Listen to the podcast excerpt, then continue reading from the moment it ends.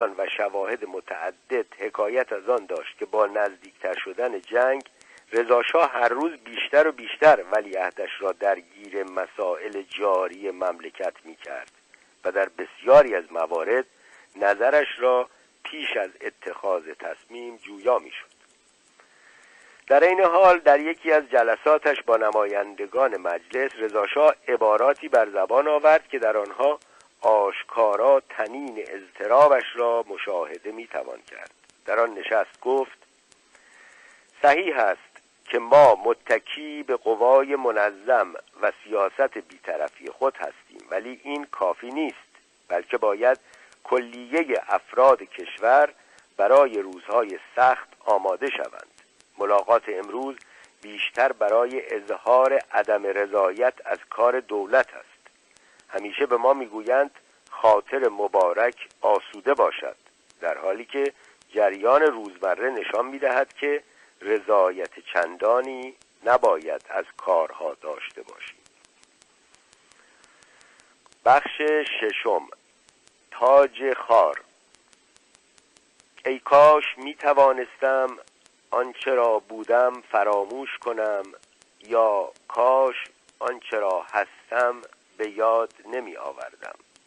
شکسپیر، ریچارد دوم. با اوج گرفتن شعله‌های جنگ در اروپا، غرب هر روز بیشتر نسبت به آنچه در ایران می‌گذشت حساس می‌شد.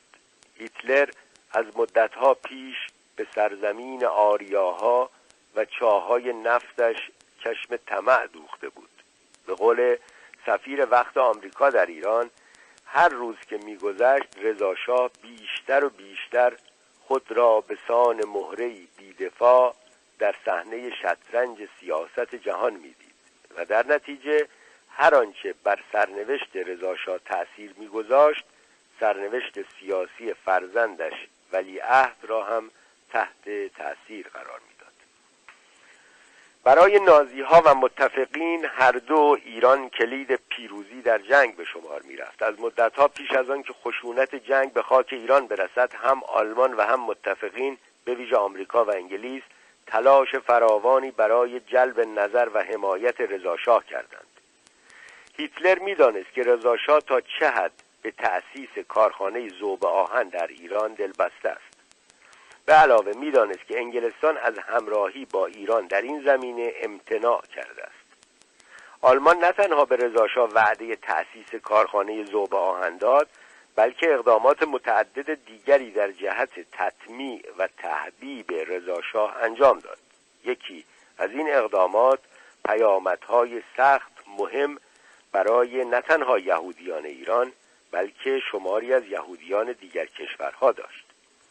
در سال 1936 کابینه دولت آلمان نازی در توازی و ارتباط با قوانین سامی ستیزی که در آن سال تصویب شد اعلان کرد که ایرانیان به سان آریایی‌هایی پاک و پالوده از قوانین نژادی نورنبرگ مستثنا هستند. این قوانین را میتوان از زمره اقدامات اولیه‌ای دانست که فرجام خونین و ننگاورش هولوکاست بود. ولی خوشبختانه تصمیم هیئت دولت هیتلر در سال 1936-1915 که ظاهراً صرفاً حربه تبلیغاتی بود و لاغیر، در سال 1941-1120 و در چند سال بعد از آن سبب شد که نه تنها یهودیان ایران از کوره های آدمسوزی نازیسم وارهیدند، بلکه به اعتبار همین تصویب نامه جان شمار قابل توجهی از یهودیان اروپا هم نجات پیدا کرد. هزاران یهودی اروپایی و گاه یهودیان دیگر کشورها توانستند با دریافت پاسپورت ایرانی از چنگال نازیسم نجات پیدا کنند. برخی از این یهودیان پاسپورت‌های ایرانی خود را از دیپلمات‌های ایرانی خریداری کردند و برخی هم این پاسپورت‌های نجات بخش را صرفاً به لحاظ شرافت و انسان دوستی دیپلمات‌های ایرانی به دست آورده بودند. وقتی این سابقه را در نظر می‌گیریم، وقتی به یاد می‌آوریم که در طول تاریخ یهودیان ایران در قیاس با اروپای مسیحی از امنیت بیشتری برخوردار بودند، آنگاه زیانباری شک و تردیدهایی را که محمود احمدی نژاد به عنوان رئیس جمهور ایران در مورد هولوکاست و تاریخیت آن ابراز داشت بیشتر میتوان درک کرد. ایرانی که زمانی مأمن یهودیان بود به سان مملکتی سامی ستیز شهرت داده شد. بیش و کم همزمان با تصویب همین قانون در دولت آلمان بود که رضا شاه هم بر آن شد که دولت‌های خارجی را از آن پس وادارد که به جای کاربرد واژه پرشیا برای اطلاق به ایران همه از همان واژه ایران استفاده کنند. می‌دانیم که وقتی بیشتر از 2500 سال پیش ایران و یونان درگیر جنگ‌های خونین و پی در پی میانشان بودند، هرودوت که کتاب ناماورش در واقع شرح همین جنگ هاست و فؤاد روحانی بخش های مربوط به تاریخ ایران این کتاب مهم را به فارسی برگردانده است، بران شد که برای اطلاق به ایرانیان به جای استفاده از واژه ایران، آنچنان که رسم و مراد امپراتوری هخامنشی آن زمان بود، از واژه پرشیا برآمده از نام پارس که پایتخت امپراتوری ایران پرسپولیس یا تخت جمشید در آن واقع بود بهره بجوید.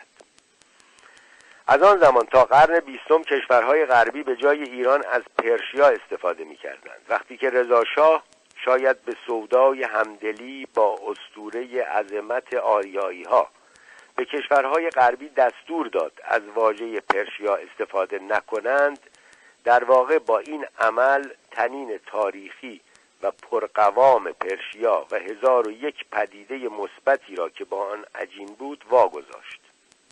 بگذریم از این که آریای مورد نظر هیتلر هیچ ربطی به آریای ایرانیان نداشت.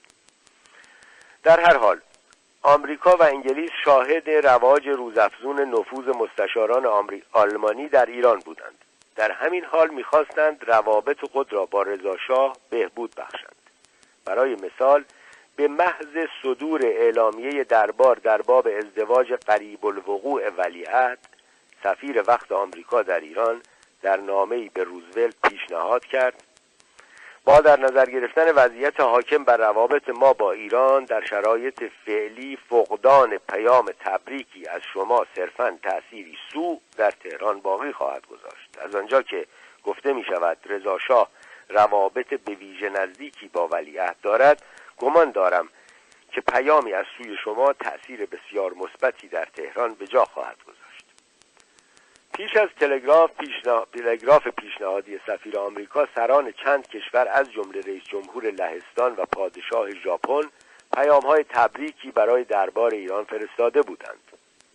در 19 آوریل 1939، 29 فروردین 1118 پادشاه و ملکه انگلستان شاهزاده آلبانی و ارل اتلون را به عنوان نمایندگان ویژه خود به تهران فرستادند تا در جشن عروسی ولیعهد حضور پیدا کنند.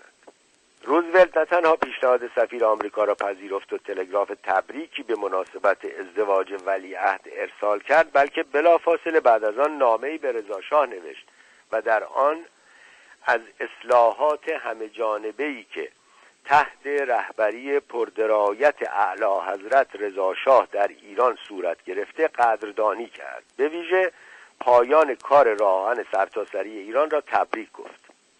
لحن دوستانه این دو نامه به ویژه از آن رو جالب توجه است که کمتر از 2 سال پیشتر از زمان ارسال این نامه‌ها، رضا شاه در واکنش به واقعه‌ای که در شهر واشنگتن برای یک دیپلمات ایرانی اتفاق افتاده بود، روابط ایران و آمریکا را به حال تعلیق درآورده بود.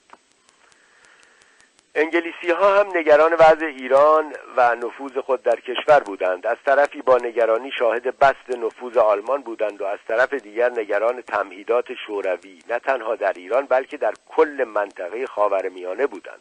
باید به خاطر داشت که در این زمان انگلیس و شوروی خصم یکدیگر بودند. انگلیسی‌ها گمان داشتند که شوروی قصد سلطه‌جویی در خاورمیانه دارد. احساس می‌کردند که گام نخست این سلطه طلبی در ایران و افغانستان برداشته خواهد شد. طبعا همه این نگرانی ها هنگامی دوچندان شد که به دستور هیتلر و استالین قرارداد صلح 1939-1318 بین آلمان و شوروی امضا شد. پس از امضای این توافق قریب بین آلمان نازی که یکی از وظایف خود را جلوگیری از نفوذ بلشویسم می‌دانست و شوروی که تجسم بلشویسم بود، سفارت آلمان و شوروی همکاری نزدیکی را آغاز کردند. در نوامبر 1939 کودتایی که گویا شوروی مسبب اصلیش بود در تهران کشف شد و بنابر اسناد آرشیوهای شوروی 300 افسر در این ماجرا بازداشت شدند. چند ماه بعد سفارت انگلستان در تهران خبردار شد که 12 افسر ارتش ایران به جرم جاسوسی برای شوروی دستگیر شدند. در پایان سال 1939 شوروی ایران را وادار به امضای یک قرارداد اقتصادی کرد که بر اساس آن ایران ناچار بود در شمال صرفاً از شوروی نفت ابتیاع کند. این به اصطلاح قرارداد اقتصادی در عین حال ایران را موظف می‌کرد که حق ترانزیت آلمان نازی در ایران را محترم و محفوظ بشمارد. پس از اندکی 300 نفر که به اصطلاح تاجر آلمانی بودند وارد خاک ایران شدند. در این دوران آلمان برای تحبیب رضا شاه و ایران تا آنجا پیش رفت که به دولت ایران وعده کرد که در صورت پیروزی آلمان در جنگ، آلمان حاکمیت ایران بر بحرین را به رسمیت خواهد شناخت. از اوایل ماه می 1941 اردیبهشت 1320 سفارت انگلیس در تهران به تدوین استراتژی‌هایی در تقابل با اشغال احتمالی شمال ایران توسط شوروی یا آلمان دست داد. در ماه اوت مرداد ماه همان سال سفارت انگلیس در گزارش جداگانه‌ای از یک طرح کودتای آلمانی علیه رضا شاه و دولتش خبر داد. نازی‌ها متحدینی در برخی از سران ایل قشقایی هم سراغ کرده بودند. دو تن از جاسوسان پرآوازه آلمان، برنارد شولتز هولتز و فرانس مایر، در میان قشقایی‌ها پنهان شده بودند و به علاوه سران ایل وعده کرده بودند که در موقع مناسب حاضرند به قیامی سرتاسری در ایران به نفع آلمان بپیوندند. منبع موثق دیگری در آن زمان به اطلاع سفارت انگلیس رساند که طرحی در دست انجام است که در آن رضا شاه کشته خواهد شد و ایران یک جمهوری اعلان خواهد شد. اسناد و آرشیوهای آلمان نازی مؤید این خبرند. نشان می‌دهند که دولت آلمان طرحی مفصل برای برانداختن دودمان پهلوی تدارک دیده بود. یکی از معاندان جدی این دودمان، احمد قوام، در این طرح نقشی به عهده داشت و گویا قرار بود بعد از برانداختن رضا شاه و اعلان جمهوری به ریاست دولت برگمارده شود. برخی منابع رهبر این دولت تازه را نه احمد قوام که تیمسار آیروم دانستند. در تقابل با طرح‌های دو دولت شوروی و آلمان، دولت انگلستان به نوبه خود دست به تدارک طرح‌هایی در جهت منافع خود زد. یکی از نخستین اقداماتشان ایجاد شبکه گسترده‌ای بود که می‌توانست در صورت اشغال ایران از طرف آلمان یا شوروی وارد کارزار شود. از جمله وظایف این شبکه این بود که نیروهای ملی خواهان مقاومت در برابر تجاوز شوروی را تقویت کند. به استناد گزارش‌های سفارت آمریکا و انگلیس، درست در همین زمان آلمان هم در فکر ایجاد شبکه‌ای مشابه، این بار برای کمک به تحقق اهداف نازیسم بود. این گزارش‌ها تخمین می‌زدند که آلمان می‌تواند هر زمان با تکیه به شبکه خود ظرف چند ساعت 500 مرد مسلح و زورآور را در تهران بسیج و به خیابان‌ها گسیل کند. طرح اضطراری و پیشگیرانه دوم انگلستان شامل اشغال نظامی خوزستان می‌شد. از زمانی که نفت در ایران کشف شد و انگلستان توانست به مدد قراردادی حق انحصاری اکتشاف و تصفیه و فروش این نفت را بیش و کم به طور کامل از آن خود کند، این کشور همواره خوزستان را برای منافع خود حیاتی می‌دانست و این استان ایران را جزئی از مناطق تحت نفوذ حیاتی خود به شمار می‌آورد. انگار علاقهشان به بقیه کشور صرفاً در حدی بود که سلطهشان را بر خوزستان و نفتش میسر کنند. بارها از جمله در زمانی که رضاخان دست به کودتا زد به فکر تجزیه خوزستان افتادند تا از این راه در امکان دسترسیشان به نفت منطقه خللی نیفتد. در آستانه جنگ جهانی دوم رضا شاه به خطا گمان داشت که بی‌طرفی ایران که بارها مورد تأیید و تکرار او و دیگر مقامات مسئول ایرانی قرار گرفته بود، ایران را از درگیر شدن در جنگ و از شعله‌های ویرانگرش مسئول خواهد داشت. شاید هم به اشتباه گمان می‌برد که آلمان نازی در جنگ ظفرمند خواهد شد. در هر حال هر روز ولیعهد را بیشتر درگیر کارهای مملکتی می‌کرد و می‌کوشید رمز و راز حکمرانی و اداره ارتش را به او بیاموزد. در عین حال می‌خواست سران ارتش، سیاستمداران کهنه‌کار و ملت ایران را به اجرای فرامین ولیعهد در صورتی که فوراً به سلطنت برسد عادت دهد. در کتاب مأموریت برای وطنم شاه حتی ادعا می‌کرد که پدرش قصد کنارگیری از سلطنت را داشت. می‌گفت می‌خواهد رازی را که تا به حال با هیچ کس در میان نگذاشته برای اولین بار فاش کند. می‌گفت شاید تاکنون کسی از آن آگاهی نداشته باشد و آن اینکه پدرم چند سال قبل از استعفای رسمی خود در نظر داشت شخصاً از سلطنت به نفع من کناره‌گیری کند. البته او در این مورد هیچ وقت با من صحبتی نکرده بود. صحت و سقم این ادعای شاه را نمیتوان تعیین کرد. همانطور که حتی خود شاه مینویسد او هم این ادعا را نه مستقیم که به واسطه شخص دیگری شنیده است. میگوید بعداً یکی از محارم و مشاورین او مرا از این امر آگاه کرد. وی در نظر داشت سلطنت را به من واگذاشته و خود به عنوان سیاستمدار مجرب و ارشد در مواقع لزوم مرا از اطلاعات و تجربیات خود برخوردار سازد. حتی خود شاه در صحت این ادعا شک می کند. می گوید اما قبول این امر هنوز هم برای من مشکل است، زیرا برای شاهنشاهی به آن اقتدار چنان اقدامی بعید به نظر می رسد. گویا مدتها بعد از مرگ رضا شاه، یعنی در وقتی که تعیین صحت و سقم ادعا نامیسر بود، یکی از محارم و مشاورین این ادعا را مطرح کرده بود. در یک نکته اما شکی نمیتوان داشت.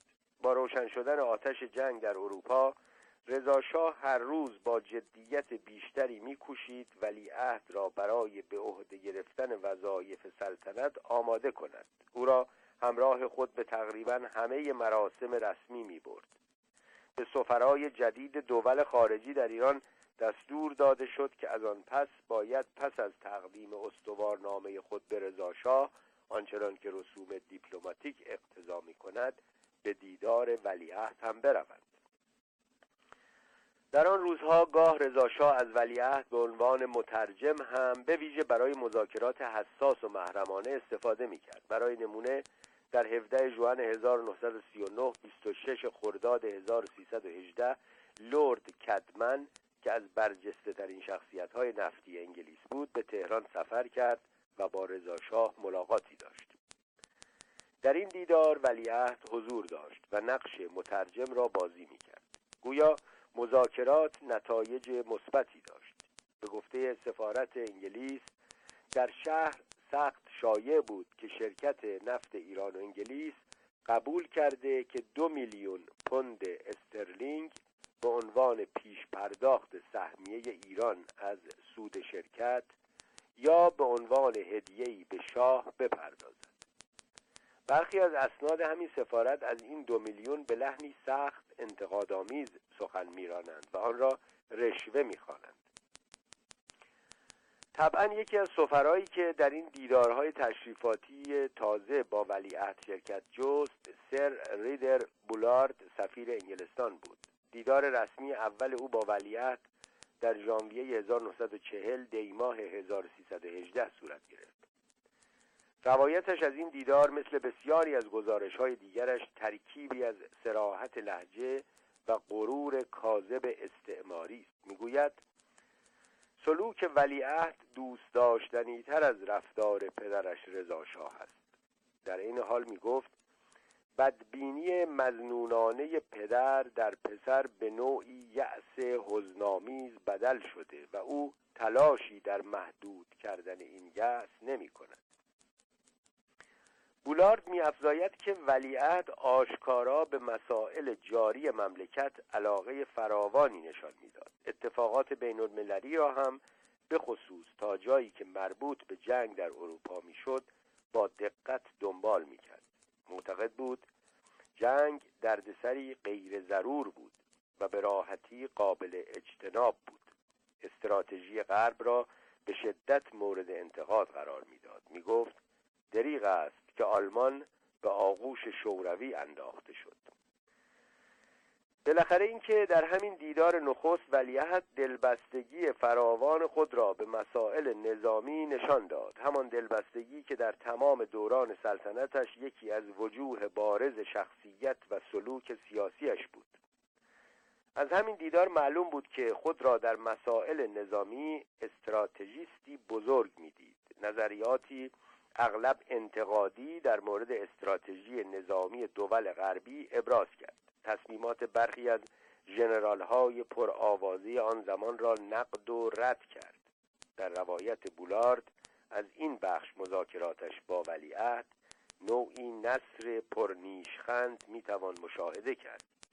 او به اعتبار غرور استعماریش این گونه نثر را به هنری بدل کرده بود که از آن گاه بوی عفن استکبار می آمد.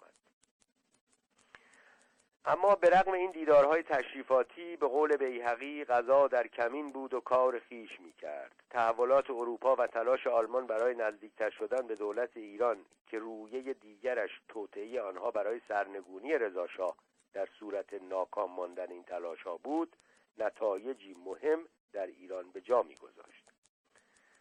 از طرف دیگر مراسم بزرگداشت 21مین سال تولد ولیعهد این بار در 27 اکتبر 1940 4 آبان 1319 به طوری استثنایی مفصل بود و با سالهای پیش آشکارا تفاوت داشت.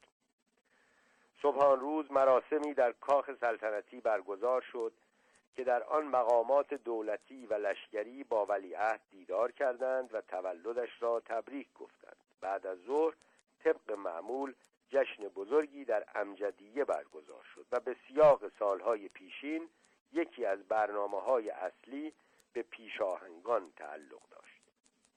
این بار برنامه‌ای که از چندین هفته پیش به تمرینش پرداخته بودند سرشتی شبه نظامی داشت. در آن زمان شرکت در رژه و تمرین‌های نظامی بخشی اساسی از برنامه هر مدرسه در ایران شده بود. انگار می‌خواستند از این راه ارزش‌های انضباط اجتماعی را در ذهن یک یک دانش آموزان جا بیاندازند. پیشاهنگان آن سال درست از 6 هفته پیش تمرین خود را برای برنامه ویژه جشن تولد ولیعهد آغاز کرده بودند. آن سال مدیران پیشاهنگی شاید در تدارک جنگ تمرین خاصی را برگزیده بودند. آنچه تدارک کرده بودند از قضا شباهت زیادی به تمرین‌های جوانان و دانش آموزان آلمان نازی داشت که همواره با انضباط و هماهنگی شگفت‌آوری به عملیات شبه نظامی دست می‌زدند.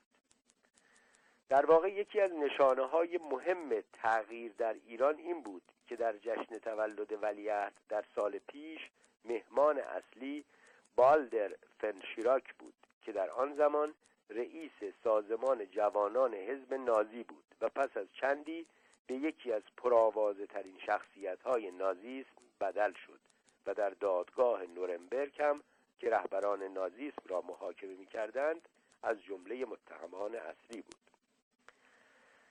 پانویز فنشیراک از سران جنبش نازی بود، از خانواده اشرافی می آمد، در دادگاه نورنبرگ محاکمه و به حبس ابد محکوم شد. توضیح دیگری نویسنده: در متن انگلیسی به خطا نوشته بودم که فنشیراک در سال 1940 در جشن تولد شاه شرکت کرد. واقعیت این است که او در سال 1939 مهمان دولت ایران و ولیعهد بود و این توضیح را و نیز وصف آنچه در مراسم 1940 رخ داد مدیون توضیحات دکتر امین بنایی هستم. ادامه متن: در هر حال در مراسم جشن 1940 برنامه اصلی پیشاهنگان علاوه بر رژه و حرکات منظم مألوف، برپا کردن سریع چادرهای صحرایی و توانشان در فروخاماندن آتش از طریق دست به دست گرداندن سطل‌های آب بود.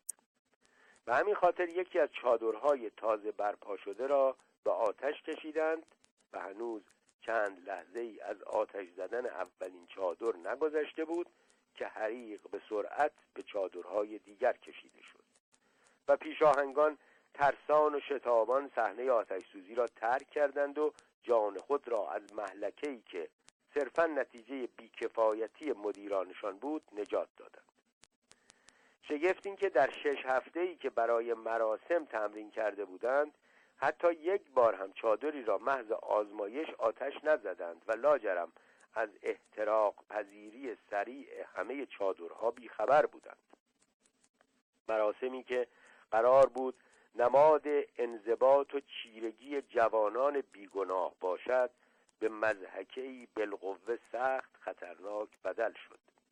حال که به گذشته می‌نگریم، بی تدبیری مسئولان برنامه پیشاهنگی، فروپاشی ناگهانی هر گونه انضباط در صفوف جوانان به درستی وحشت زده، عدم آمادگیشان برای مواجهه با آتشی واقعی، نه آنچه در ذهن مدیرانشان شکل گرفته بود، همه انگار تمثیلی گویا و هشداری جدی در باب سرنوشت شومی بود که در انتظار ایران و ارتشش بود. با آنکه در مراسم جشن تولد ولیعهد و برخی دیگر مراسم رسمی سعی میشد وضعیت را عادی جلوه دهند، اما اگر گزارش سفارت انگلیس در سال 1940 را که در حکم ارزیابی سالانه آنها از وضع ایران بود ملاک بگیریم، اوضاع هر روز به وخامت بیشتر می‌گرایید. به روایت سفارت، رضا شاه کماکان کانون همه تصمیمات مهم کشور است. بسیاری از دیپلمات‌ها به ادعای سفارت انگلیس رضا شاه را حریص‌تر، از خود راضی‌تر و نامحبوب‌تر از همیشه می‌دانند. در همین زمان بود که به روایت برخی منابع ایرانی هم فضای کشور وحشت‌زده‌تر از همیشه بود. شایع شده بود که پلیس همه جعبه‌های پست را تحت نظارت دائم دارد و اگر کسی پاکتی مشکوک به جعبه بیاندازد یا اگر کسی چیزی در نقد رضا شاه بنویسد و در جعبه پست بیاندازد، قطعاً پلیس نه تنها مطلع خواهد شد بلکه خاطی را در جا بازداشت و مجازات خواهد کرد. در آن سالها رضا شاه دیگر با سفرای خارجی به ندرت ملاقات می‌کرد. تنها استثنا مراسم رسمی بود که در آن از دیدار با این دیپلمات‌ها گریزی نداشت. برای مثال در سال 1940 3 سال میشد که سفیر انگلیس با رضا شاه دیداری نکرده بود. گزارش‌های سفارت آمریکا حکایت از آن دارد که نمایندگان آن کشور هم فرصت دیدار با پادشاه را پیدا نکرده بودند. گفته میشد که شواهد فراوانی مؤید این واقعیت است که وزرا همه گزارش‌های سخت مجمل اما امیدوار کننده به رضا شاه می‌دهند. کمبود نان در تهران به ایجاد صف‌های طولانی انجامیده بود و به نارضایتی حتی بیشتر مردم دامن می‌زد. دست کم به روایت سفارت انگلیس در آن زمان در ایران هیچ کدام از اعضای خاندان سلطنت از جمله ولیعهد در میان مردم محبوبیتی نداشتند. بر اساس همین گزارش سالانه سفارت انگلیس، رضا شاه کماکان به شکلی بیمارگونه نسبت به هر اشاره غیر مثبتی که در مطبوعات خارجی ظاهر میشد حساس بود. به همین خاطر در ظرف 2 سال قبل از این گزارش، ایران با دولت‌های آمریکا، سوئد و سوئیس مناقشه‌های دیپلماتیک پیدا کرده بود. در سال 1939 ایران کلاً روابط دیپلماتیک خود با فرانسه را بر سر کارتونی که از شباهت لفظی کلمه فرانسه برای گربه، شط و واژه شاه استفاده فکاهی کرده بود، قطع کرد. 2 سال بعد مقاله دیگری در یکی از نشریات دیگر فرانسه به تعلیق مجدد روابط 2 کشور انجامید. ظاهراً ولیعهد در تعیین نحوه پاسخ ایران به مطالب چاپ شده در نشریات فرانسه نقشی مستقیم و تعیین کننده داشت. همو بود که گویا به پدر تاجدارش یادآور شده بود که در فرانسه قانونی وجود دارد که حمله به سران کشورها را منع می‌کند. در واقع در اوج اختلافات میان ایران و فرانسه بر سر این مطالب، وزرای امور خارجه و فرهنگ ایران به جای ملاقات با رضا شاه، آنچنان که رسم آن زمان بود، با ولیعهد دیدار می‌کردند و دستورات لازم برای نحوه مذاکره با نمایندگان فرانسه را هم از او دریافت می‌کردند. این تجربه و نیز مشاهده حساسیت پدرش نسبت به آنچه در مطبوعات غرب به چاپ می‌رسید، ظاهراً تأثیری ماندگار در شاه به جا گذاشت. او نیز همه عمر نگران مضمون مقالات این مطبوعات بود و حتی در پس مقاله‌ای بی‌مقدار در نشریه محلی در یک کشور کوچک غربی، آنچنان که علم در خاطراتش می‌گوید، توطئه‌ای عظیم می‌دید و به خاطرش نگران می‌شد. گزارش سالانه سفارت انگلیس در ارائه شرحش از اوضاع مملکت تأکید می‌کند که رضا شاه به رشد اقتصادی مملکت علاقه‌ای شدید دارد و در برخی موارد منافع شخصیش با این رشد اقتصادی گره خوردند. اما به رغم رشد اقتصادی در مملکت، به گفته سفارت، نارضایتی در سطحی وسیع وجود دارد و تنها درمان دولت برای این نارضایتی پلیس همیشه فعال، مطبوعات سخت کنترل شده و از چندی پیش برنامه‌های کنترل شده رادیو است که از قضا در اردیبهشت امسال افتتاح شد. در مراسم افتتاح رادیو ایران ولیعهد حضور داشت و زمانی که او خود به سلطنت رسید، رادیو نقشی بسیار مهم در ترویج نظرات او و دولت‌های وقت بازی کرد.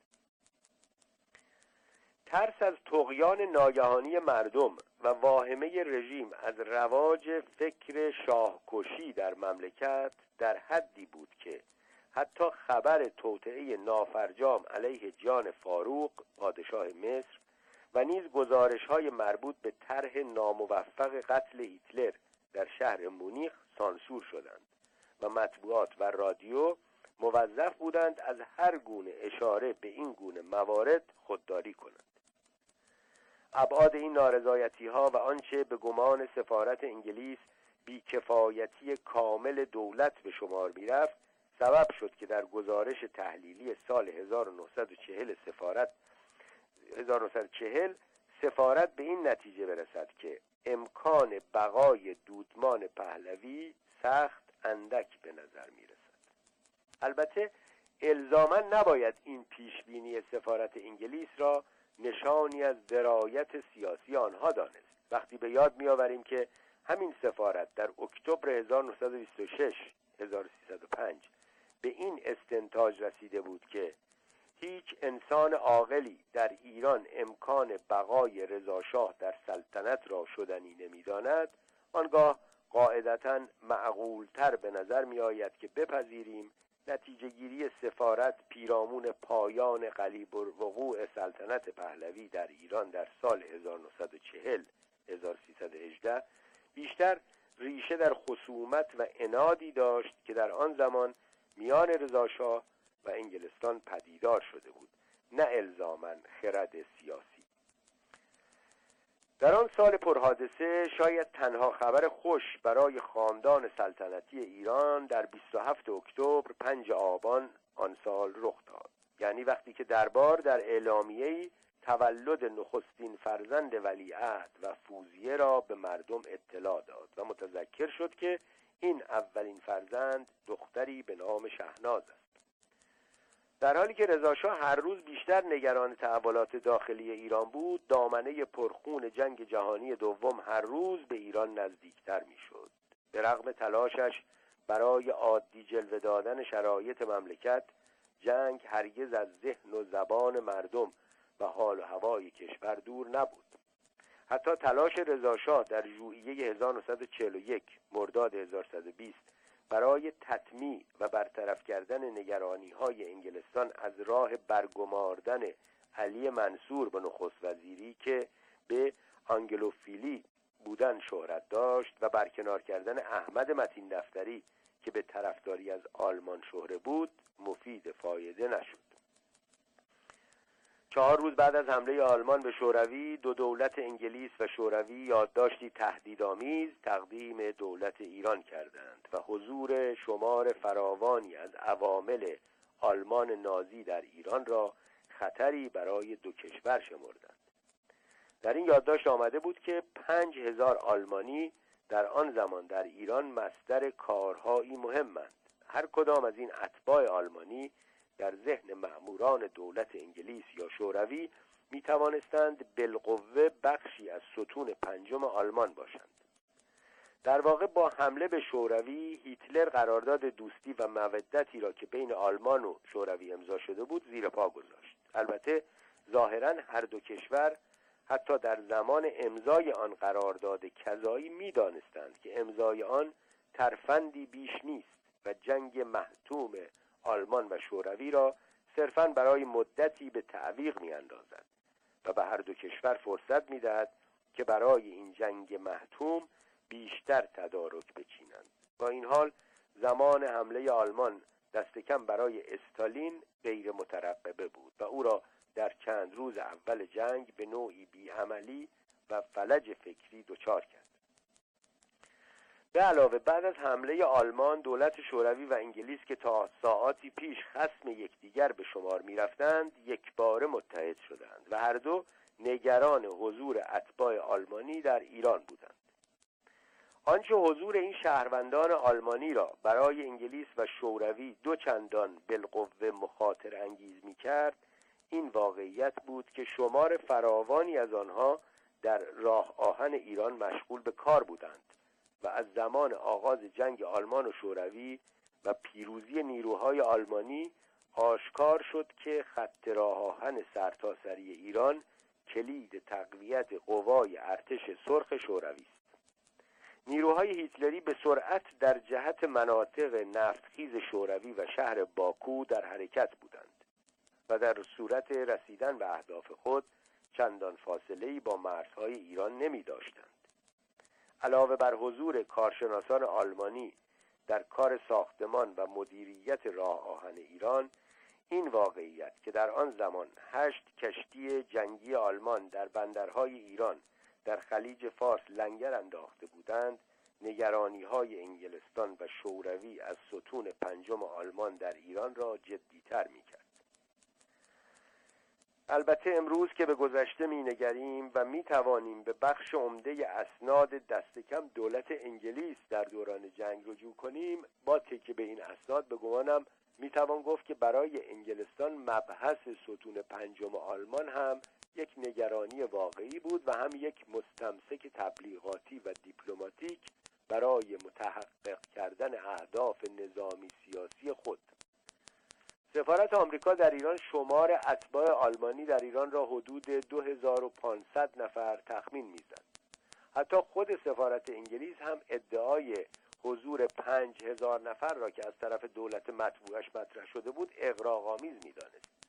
در ژوئیه 1941 تیر ماه 1320 سر بولارد تعداد کل آلمانی‌های ساکن در ایران حتی با در نظر گرفتن اعضای خانواده هر کدام را کمتر از 2000 نفر می‌دانست. وقتی وقتی بولارد گزارش خود را در باب شمار واقعی شهروندان آلمان در ایران به وزارت امور خارجه ارسال کرد، کار به چرچیل کشید. او بعد از خواندن گزارش سفیر انگلیس در تهران برآشفت. نامه‌ای به لحن گزنده به وزیر امور خارجهش فرستاد و در آن نوشت: سفیر شما در تهران آشکارا از اوضاع مطلع نیست. به نظر من این قضیه دخالت مستقیم شما را می‌طلبد. پیشتر چرچیل به صراحت گفته بود که هدف ما این است که یکی یک آلمانی هایی را که در ایران هستند بازداشت کنیم و برای این کار حتی حاضریم خود به تهران برویم.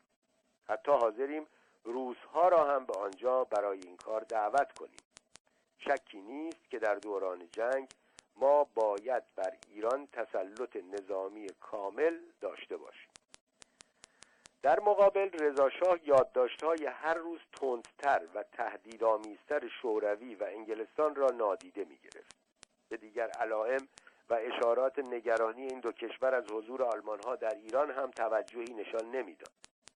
به نظر نمی‌رسد که ولیعهد که در آن روزها همدم و همراه دائمی رضا شاه بود، برای تغییر نظر پدرش تلاشی کرده باشد. پدر و پسر هر دو بر این باور بودند که تنها دولت ایران میتواند و میباید در مورد چند و چون حضور اتباع دول دیگر از جمله آلمانها در ایران اظهار نظر و تصمیم گیری کند.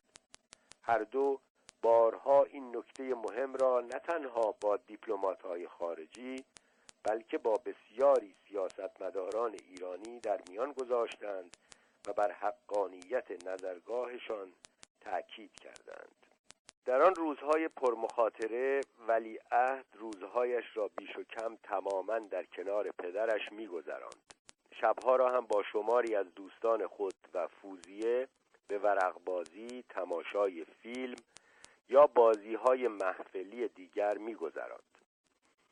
این حلقه دوستان و مهمانان بیش و کم همه یا خارجی بودند یا از تکنوکرات‌های ایرانی تحصیل کرده در خارج. دست کم یک جنبه از رابطه پدر و پسر را میتوان از آنچه در یکی از این مهمانی‌های شبانه رخ داد دریافت. رضا شاه معمولاً در هیچ کدام از این مهمانی‌ها شرکت نمی‌کرد. هرگز هم بدون اطلاع قبلی به دیدار ولیعهد و همسرش نمی رفت. اما شبی هنگامی که فوزیه و محمد رضا با گروهی از دوستانشان مشغول بازی بودند، ناگهان در باز شد و رضا شاه بدون اطلاع قبلی وارد شد. مهمانان همه دمی به خمره زده بودند. آن روزها ولیعهد به سیگار سخت معتاد بود و در نتیجه در هنگام ورود پدر سیگاری روشن در میان انگشتانش بود. به محض ورود رضا شاه همه از جمله ولیعهد از جا به پا خاستند. سکوتی ناگهانی فضا را پر کرد. ولیعهد هم چون دیگران به محض دیدن پدر بلند شد و چون افسری در مقابل مافوق خود به حالت خبردار ایستاد. تنها حالت غیر متعارفش این بود که یک دستش را که سیگار روشنش در میان انگشتانش بود پشت خود پنهان کرد. نمیخواست رضا شاه او را در حال سیگار کشیدن ببیند. آن شب دیدار غیر مترقبه رضا شاه به این خاطر بود که میخواست درباره چند و چون پیشرفت یکی از طرحهای ساختمانی خبردار شود. گرچه دیدار چند دقیقه بیش طول نکشید، نفس عمل را شاید در عین حال بتوان از حال و هوای مضطرب و پر التهاب رضا شاه دانست. با این حال به دلایلی که هنوز هم کاملا روشن نیست، به رغم این التهاب و اضطراب رضا شاه بران شد که یادداشت‌های تند و تهدیدآمیز روس و انگلیس را به جد نگیرد. آیا این جدی نگرفتن نشان بی اطلاعیش از وضع واقعی جنگ و شرایط تغییر یافته بین المللی بود؟ آیا نتیجه این محاسبه بالمعال نادرستش بود که آلمان نازی در جنگ پیروز خواهد شد؟ آیا در انتظار موفقیت ارتش آلمان در شوروی بود؟ دست کم به گمان من هنوز نمیتوان به قطع گفت که کدام یک از این علل گونگون یا علتهای دیگر سبب بیتوجهی او به تهدیدهای روس و انگلیس بود. بعضی حتی گفتند که این بیتوجهی در واقع نتیجه توطئه انگلیس‌ها بود. میگویند انگلستان سیاستمداران ایرانی وابسته به خود را واداشت تا جدی بودن تهدیدات انگلیس را به اطلاع رضا شاه نرسانند. مدعیند انگلستان قصد حمله و اشغال ایران را داشت و به مستمسکی برای این کار نیاز داشت و بی‌توجهی رضا شاه به نخستین التیماتوم‌های روس و انگلیس دقیقاً این مستمسک را در اختیار انگلستان و متحد تازه‌یابش شوروی قرار داد.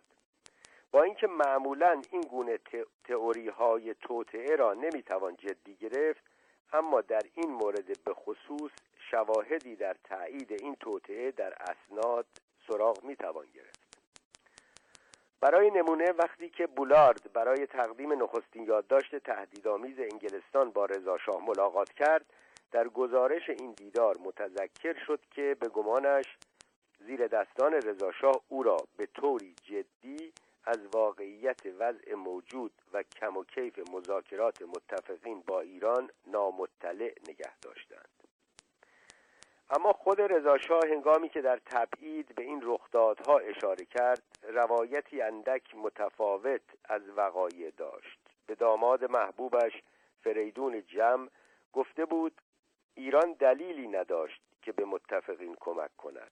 به علاوه وضعیت جنگ چنان نبود که بتوان به قطع دانست که کدام طرف پیروز خواهد شد. شاه روایتی دیگر ارائه می کند. می گوید متاسفانه هیئت وزیران که با متفقین مرتباً در مذاکره بودند جرأت نداشتند پدرم را متوجه کنند که متفقین مصمم هستند که اقدارهای خود را با قوه قهریه تأیید نمایند. به علاوه شاه در مورد روابط رضا شاه و هیتلر با صراحتی عجیب سخن میگوید.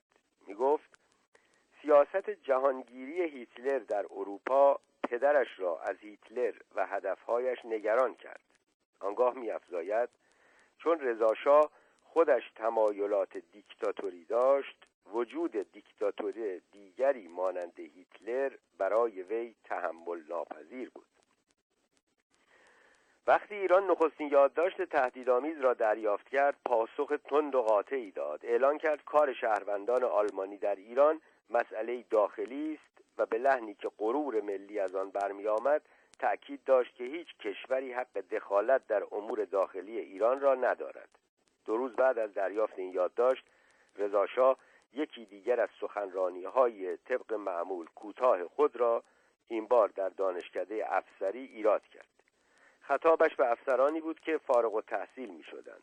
گرچه اشاره مستقیمی به نامه تهدیدآمیز متفقین نکرد، ولی اعلان کرد که همه مرخصی‌های افسران و سربازان ارتش لغو شده است.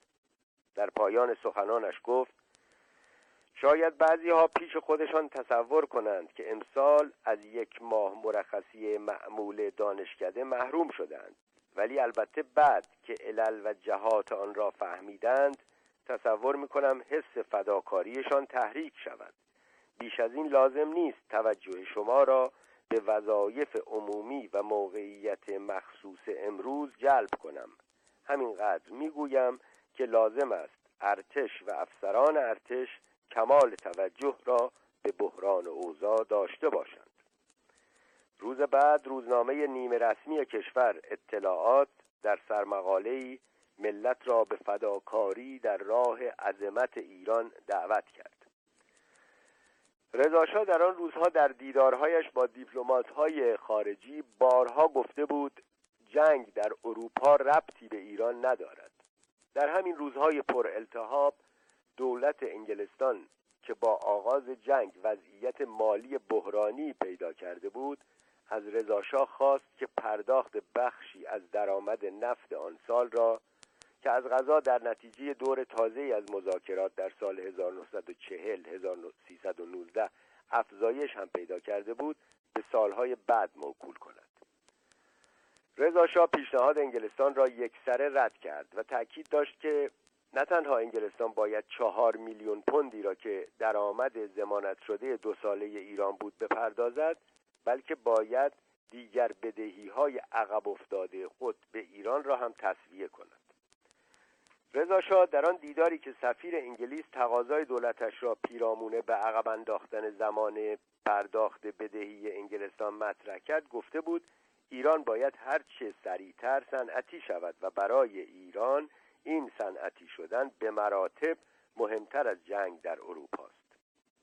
در گزارش خود از این دیدار، بولارد به خوبی خشم و دلزدگی انگلستان از رضا شاه را در زبان آشکارا مستاصل و خشمگینی که به کار برد نشان داد. نوشت: رضا شاه در مذاکرات نفت با انگلستان آنقدر روی دم شیر پا گذاشت که بالاخره به این نتیجه نادرست رسید که صبر ما حدی ندارد.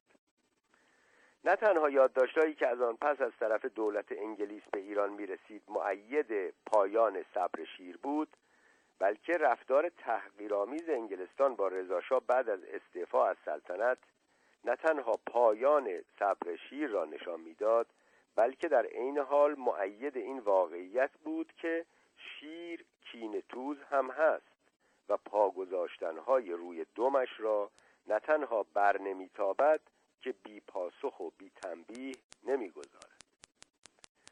البته ایران و رضا شاه هم پس از چندی در موضع سرمقاله سرکش اطلاعات تجدید نظر کردند و در جهت تخفیف تنش‌ها گام برداشتند. مقامات ایرانی بارها به تأکید می‌گفتند که شمار آلمانی‌های ساکن ایران کمتر از 1000 نفر است و جملگی تحت نظر پلیس ایرانند و هیچ خطری نمی‌توانند ایجاد کنند. برای برطرف کردن نگرانی‌های انگلستان در باب خرابکاری‌های بالقوه ستون 5 آلمان در خوزستان، دولت ایران همه شهروندان آلمانی را از خوزستان اخراج کرد. به علاوه روز بعد از دریافت اولین یادداشت تهدیدآمیز، مقامات ایران به سفارت انگلستان خبر دادند 3 تن از مهمترین جاسوس‌های آلمان در ایران بازداشت شدند. مضافاً اینکه دولت ایران بر اساس همین گزارش خبر داد که بران شده هر ماه 30 شهروند آلمانی را از ایران اخراج کند. ولی هیچ کدام از این اقدامات و عقب نشینی‌های نسبی مفید فایده‌ای نبود.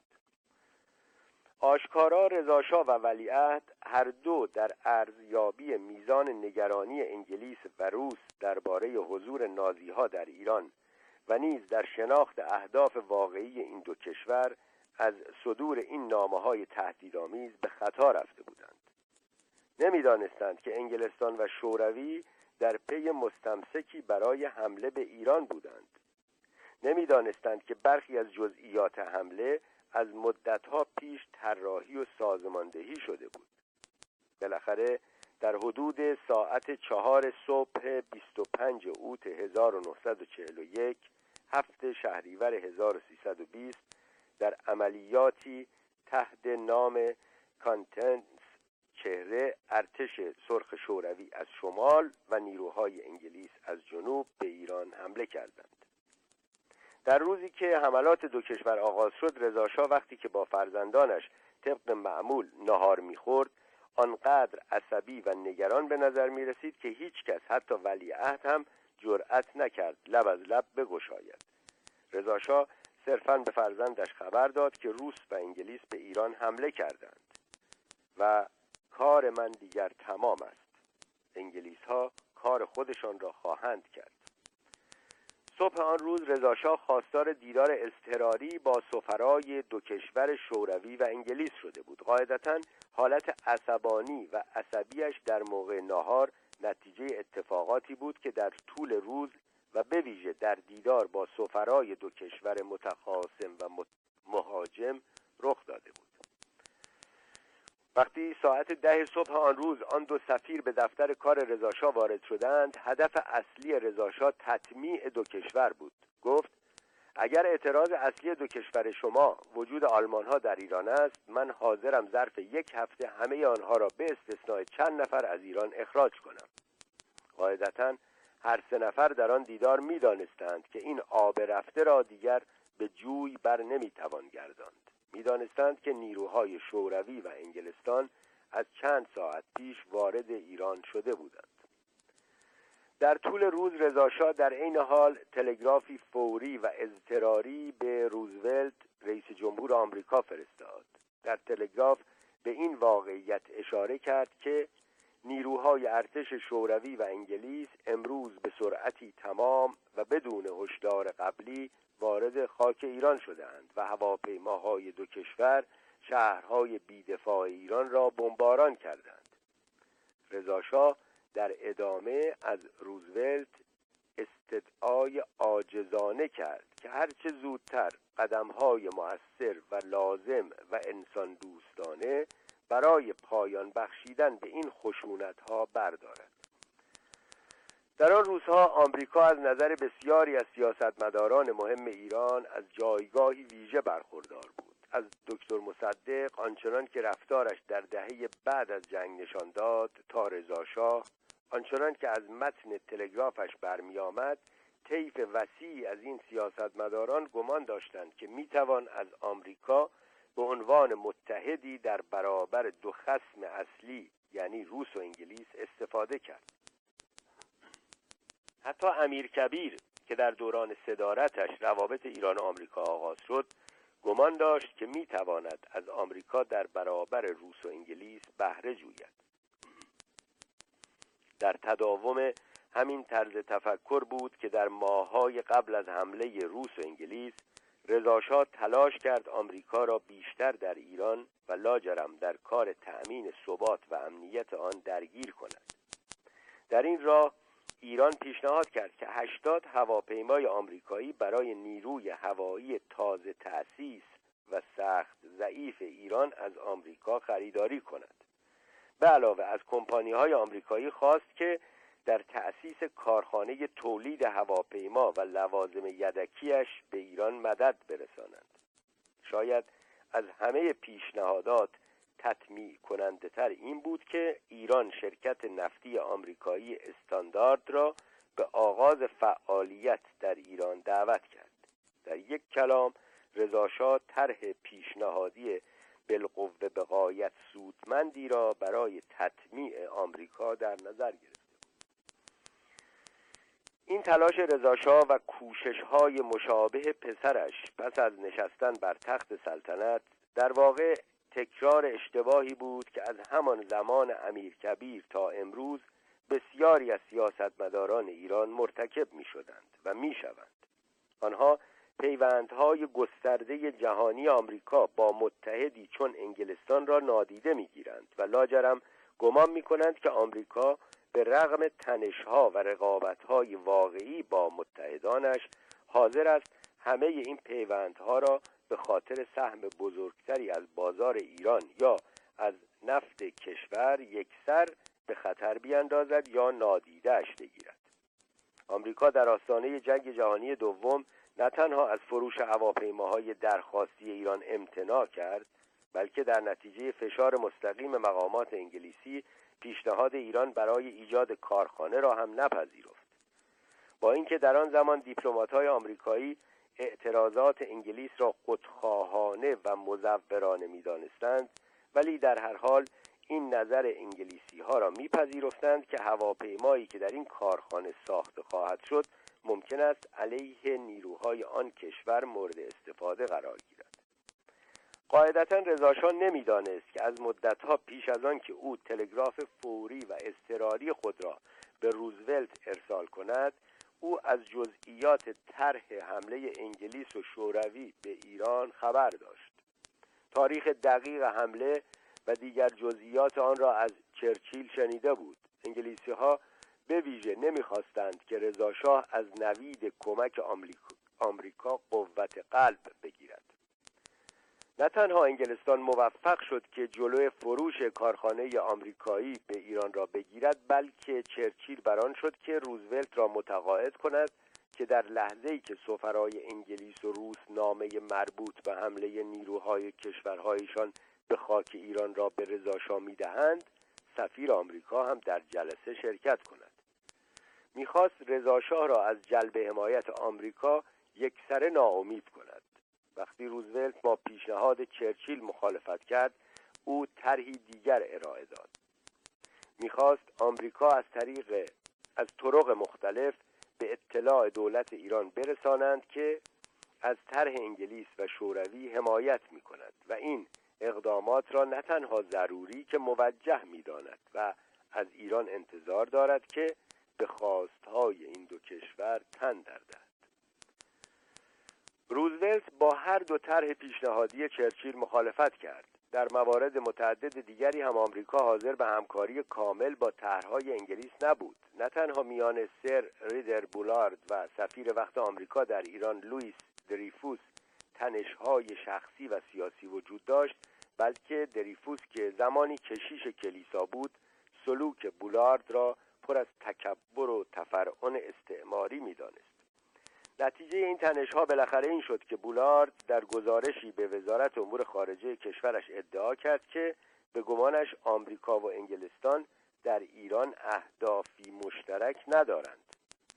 شاید این گزارش بولارد نخستین نشان این واقعیت بود که از همان زمان آغاز جنگ جهانی دوم در پس وحدت آمریکا و انگلیس و اتحاد برخاسته از منشور آتلانتیک، تنش‌هایی گاه جدی و رقابت‌هایی ریشه‌دار میان آمریکا و انگلیس وجود داشت و کم و کیف نفوذ هر یک از دو کشور در ایران یکی از محورهای اصلی این تنش و رقابت بود.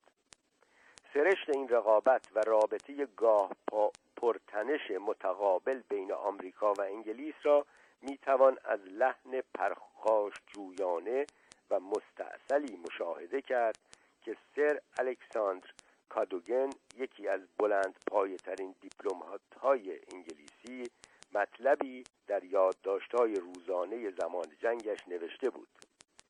کادوگن می‌نویسد: آمریکایی‌ها در هر زمینه غیرقابل تحمل شدند. در زمینه مسائل ایران که درباره‌اش هیچ نمی‌دانند، دائم برای ما سخنرانی می‌کنند و توصیه من این است که قاطع در مقابلشان بایستیم.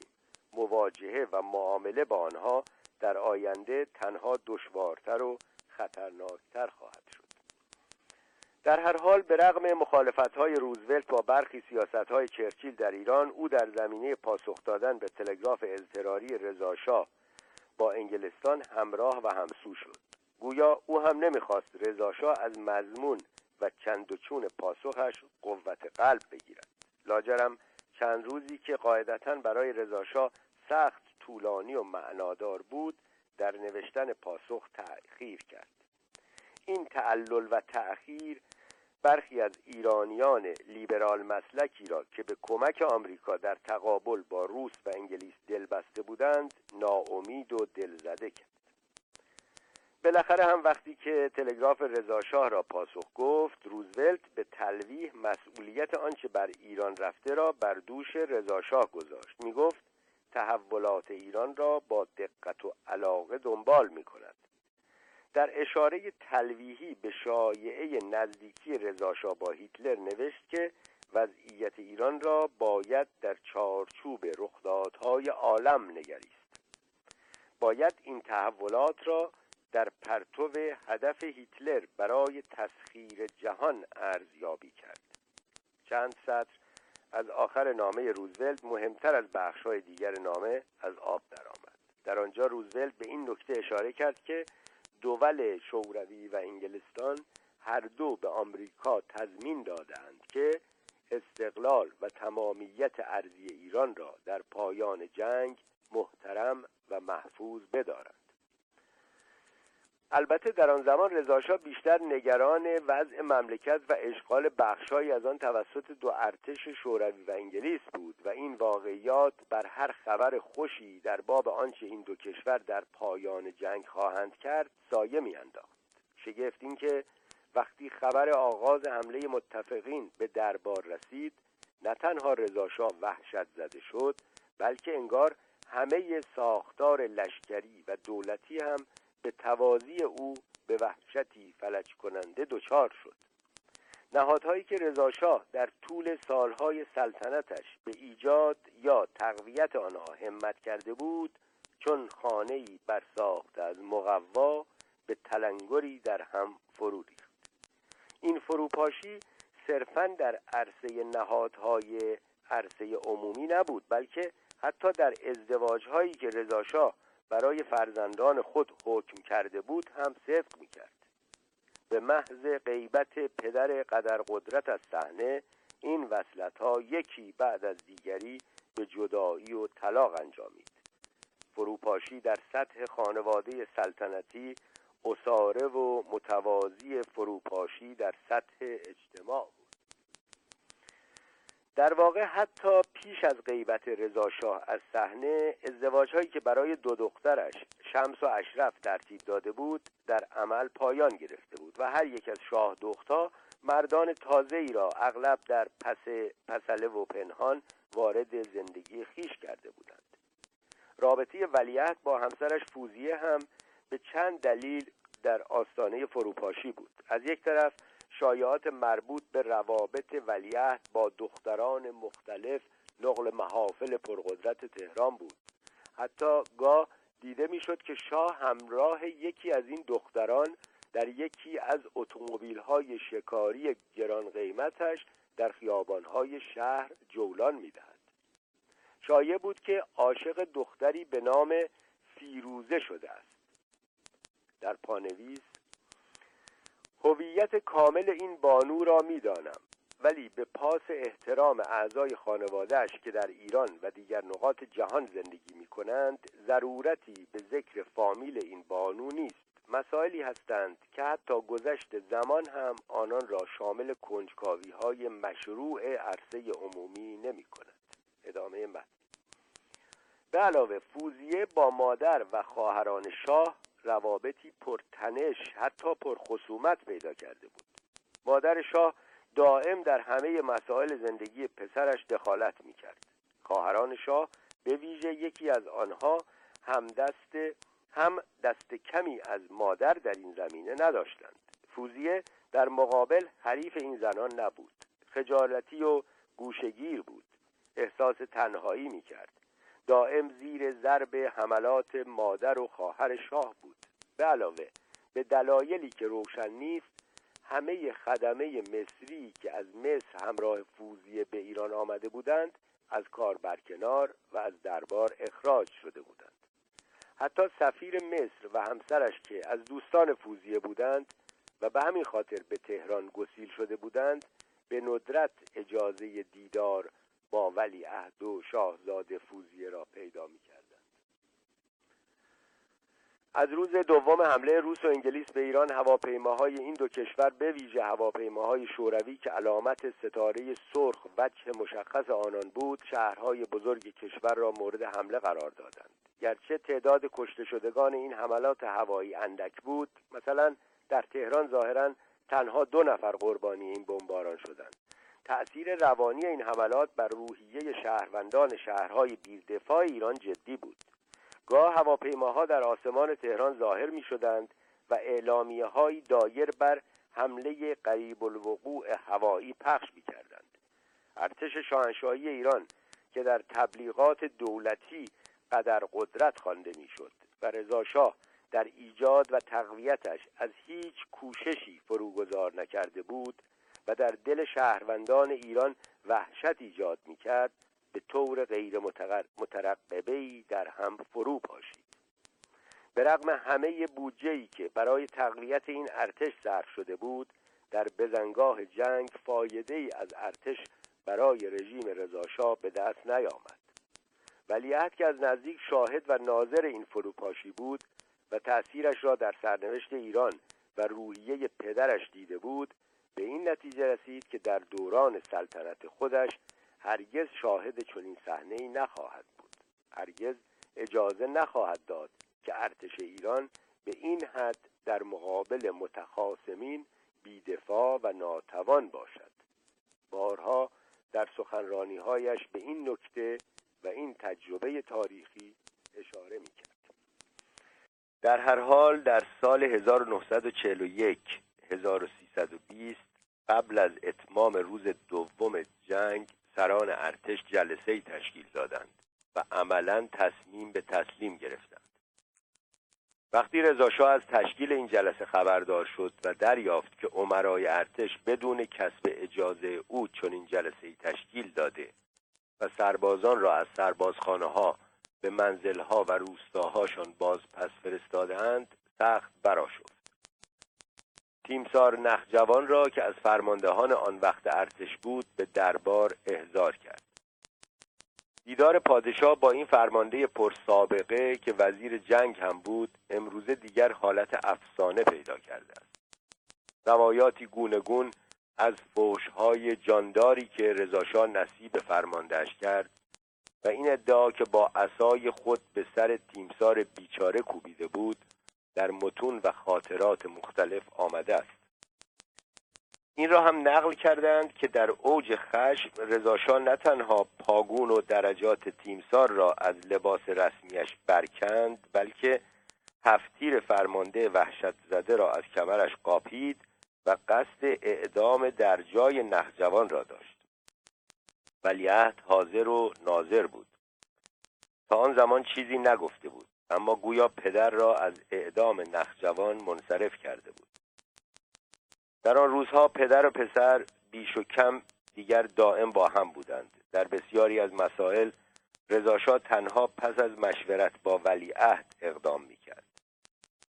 تیمسار نخجوان حتی ادعا کرده که او و دیگر فرماندهان تنها بعد از مشورت با ولیعهد و کسب اجازه از او جلسه قضایی را تشکیل دادند و سربازان را مرخص کردند. اگر روایت نخجوان را بپذیریم، آنگاه باید گفت که ولیعهد در عین اینکه میدانست خود در تصمیمات آن جلسه بحث‌انگیز نقشی اساسی داشته، اجازه داد پدرش تیمسار بیچاره را تحقیر و تهدید کند. تنها وقتی وارد کار شد که احساس کرد پدرش ممکن است در لحظه خشم جنون مانند خود نخجوان را به قتل برساند. رضا شاه را متقاعد کرد که به جای اعدام در جای تیمسار دستور بازداشت و محاکمه او را صادر کند. ولیعهد در تصمیمات مهم دیگری که رضا شاه در 48 ساعت اول بعد از آغاز حمله نیروهای انگلیس و روس اتخاذ کرد، نقش مهم و اساسی داشت. روایت فریدون جم از آنچه در آن ساعات بحرانی در دربار می‌گذشت به راستی شگفت‌انگیزند و باور نکردنی. وصفش از صحنه‌هایی که در خیابان‌ها و در کاخ سلطنتی دیده بود چیزی بین تراژدی و کمدی است. وقتی از باغشاه، پادگانی که او در آنجا به عنوان افسر مشغول به کار بود، به طرف کاخ سلطنتی به راه افتاد، در هر گوشه و کنار شهر آشوب و اضطراب می‌دید. سربازانی که بخشی از لباسشان را از تن بدر کرده بودند مبادا که شناسایی شوند، یا افسرانی که با دلهره و ترس در خیابان‌ها انگار پرسه میزنند، شهروندان مرد و زنی که با عجله این سو آن سو میرفتند. بسیاری از سربازان با پای برهنه راه میرفتند و دیری نپایید که در فضای مرد سالار آن روزگار شایع شد که برخی از امرا و افسران ارتش با لباس زنانه فرار را برقرار ترجیح دادند. شایعه دیگری حکایت از آن داشت که گروهی از فرماندهان ناراضی نیروی هوایی آن زمان که در واقع بیشتر نامی بی‌مسما بود، در اعتراض به تسلیم شرم‌آور و زودهنگام ارتش کاخ سلطنتی را مورد حمله قرار دادند. جمع در پادگان خود و در ستاد کل ارتش شاهد هرج و مرج و وحشت کامل بود. در خیابان‌ها مردم خوف‌زده‌ای را دیده بود که در پی یافتن نان و مواد غذایی دیگر و آب با چهره‌هایی پر اضطراب این سو و آن سو می‌دوند. آن روزها تهران آب لوله‌کشی نداشت و تأمین آب برای نوشیدن و آبیاری حیاط‌ها و پر کردن حوض‌ها کار آسانی نبود و چه بسا که به اختلافات محله‌ای می‌انجامید. در روز تسلیم ارتش تأمین آب به اندازه یافتن نان مهم بود.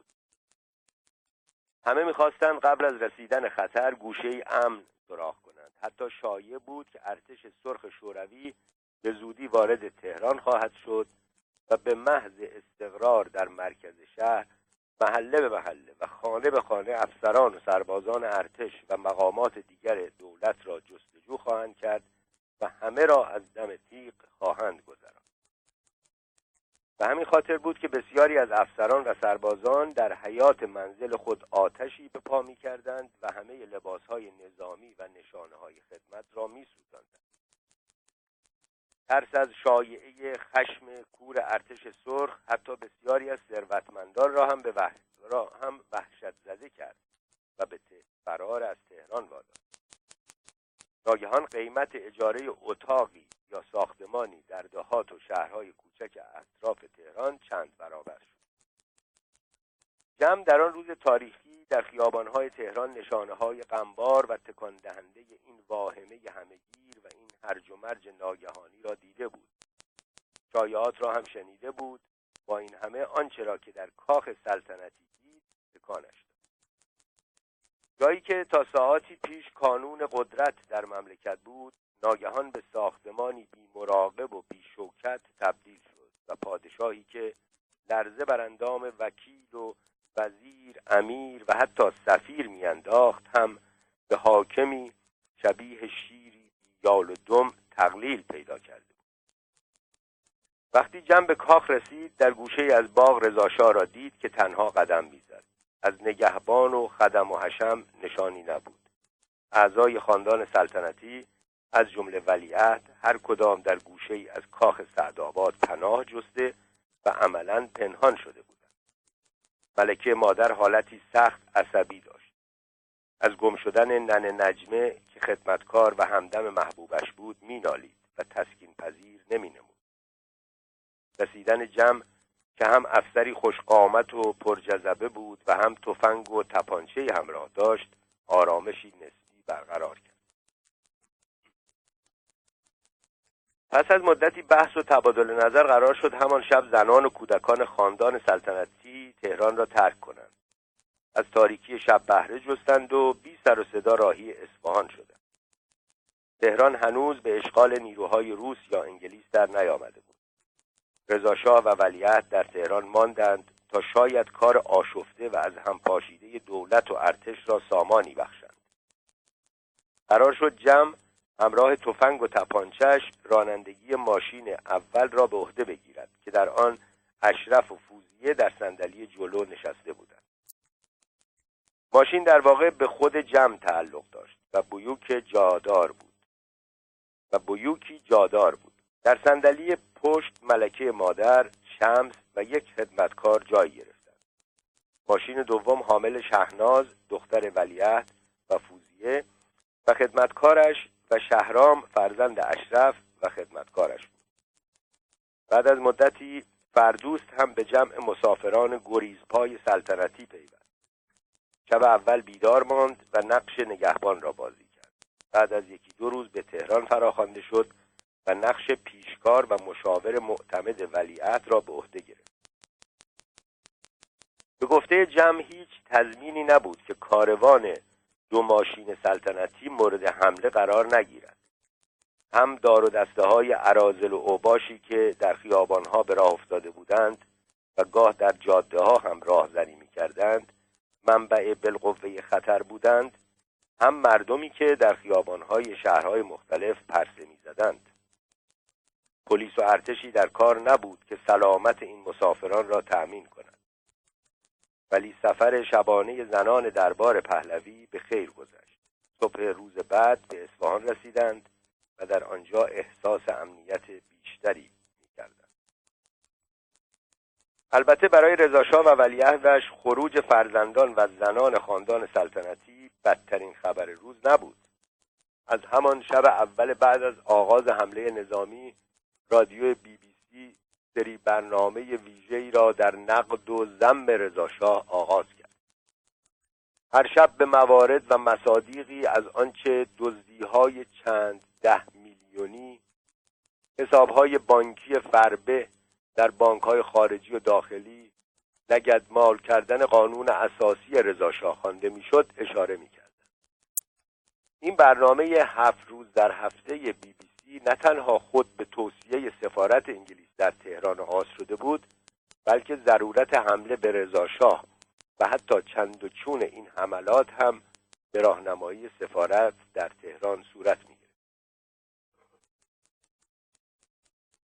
تمام مردم انگار سحر این برنامه‌های ضد رضا شاه شدند. میگویند هر شب هول و هوش ساعت آغاز برنامه‌های مربوط به رضا شاه خیابان‌های تهران خلوت‌تر می‌شد و همه در کنار رادیویی در انتظار افشاگری‌های آن شب می‌نشستند. این برنامه‌ها ترکیب جذابی از واقعیت و شایعات، پچ‌پچ‌های رایج و واقعی و قصه‌هایی یکسره ساختگی و عاری از حقیقت بودند. برای ایرانیانی که معتقد بودند انگلیس‌ها همه کاره نه تنها ایران که دنیا هستند و گمان داشتند که BBC هم همواره ندا و صدای امپراتوری انگلیس است و مواضع برنامه‌هایش بازتاب دقیق مواضع دولت فخیمه انگلستانند، طبعاً آغاز این حملات در معنای انجام کار رضا شاه بود. میگفتند همانطور که دست انگلیس‌ها در کار برآمدن رضا شاه تعیین کننده بود، حال به استناد این برنامه باید گفت که همین دست انگلیس قصد برانداختن رضا شاه را دارد. در آن روزها البته آلمان نازی هم برنامه فارسی مفصلی به راه انداخته بود. این برنامه‌ها به ویژه به لحاظ حملات دائمیشان به انگلستان، کهنه پیر استعمار در ایران، طرفداران زیادی داشت. تا زمانی که رضا شاه در باب اخراج شهروندان آلمانی از ایران در برابر روس و انگلیس مقاومت می‌کرد، رادیو صدای آلمان هم از او به عنوان منجی خیراندیش و پرجرأت ایران جانانه دفاع می‌کرد. اما پس از آنکه ایران و رضا شاه تسلیم خواستهای انگلیس شدند، لحن رادیو آلمان هم ناگهان عوض شد و منجی خیرخواه و خیراندیش دیروز به مستبد مفسدجوی نوکر استعمار میرنده انگلستان بدل شد. در آن روزها صدای پرزنگ بهرام شاهروخ مهمترین ندای نازیسم بود و گاه از این صدا برای تمجید از رضا شاه و هیتلر استفاده می‌کرد و گاه با همان قاطعیت در تنقید رضا شاه سخن می‌راند و شعار می‌داد.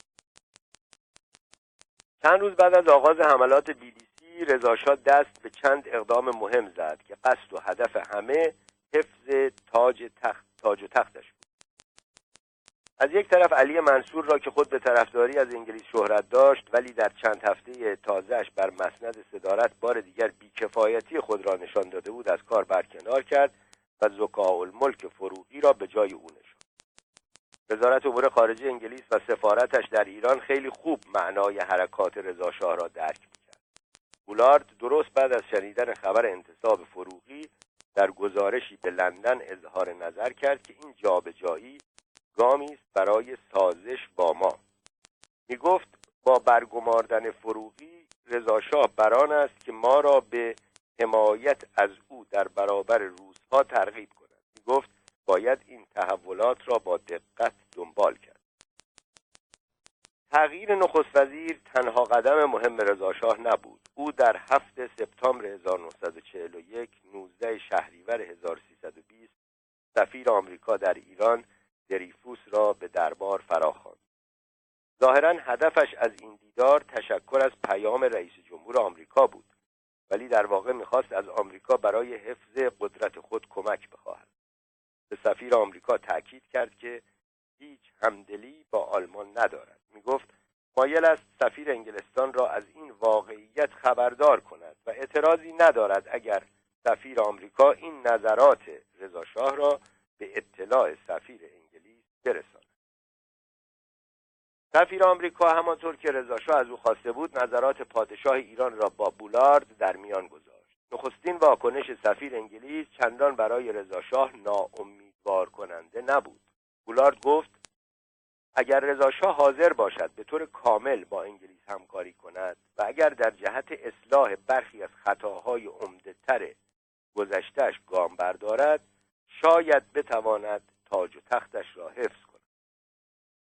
حتی در 3 سپتامبر 1941، 15 شهریور 1120 هم چرچیل میگفت در شرایط فعلی ما به رضا شاه پشت نکردیم، ولی آنگاه با لحن آمرانه و تحقیرآمیزی اضافه کرد که اگر او در ارائه کمک وفادارانه و تعیین کننده قصور کند و اگر در همه زمینه‌ها درایت کافی نشان ندهد، آنگاه به خاطر سوء مدیریتش و به خاطر بدرفتاری با مردم کشورش مورد بازخواست قرار خواهد گرفت.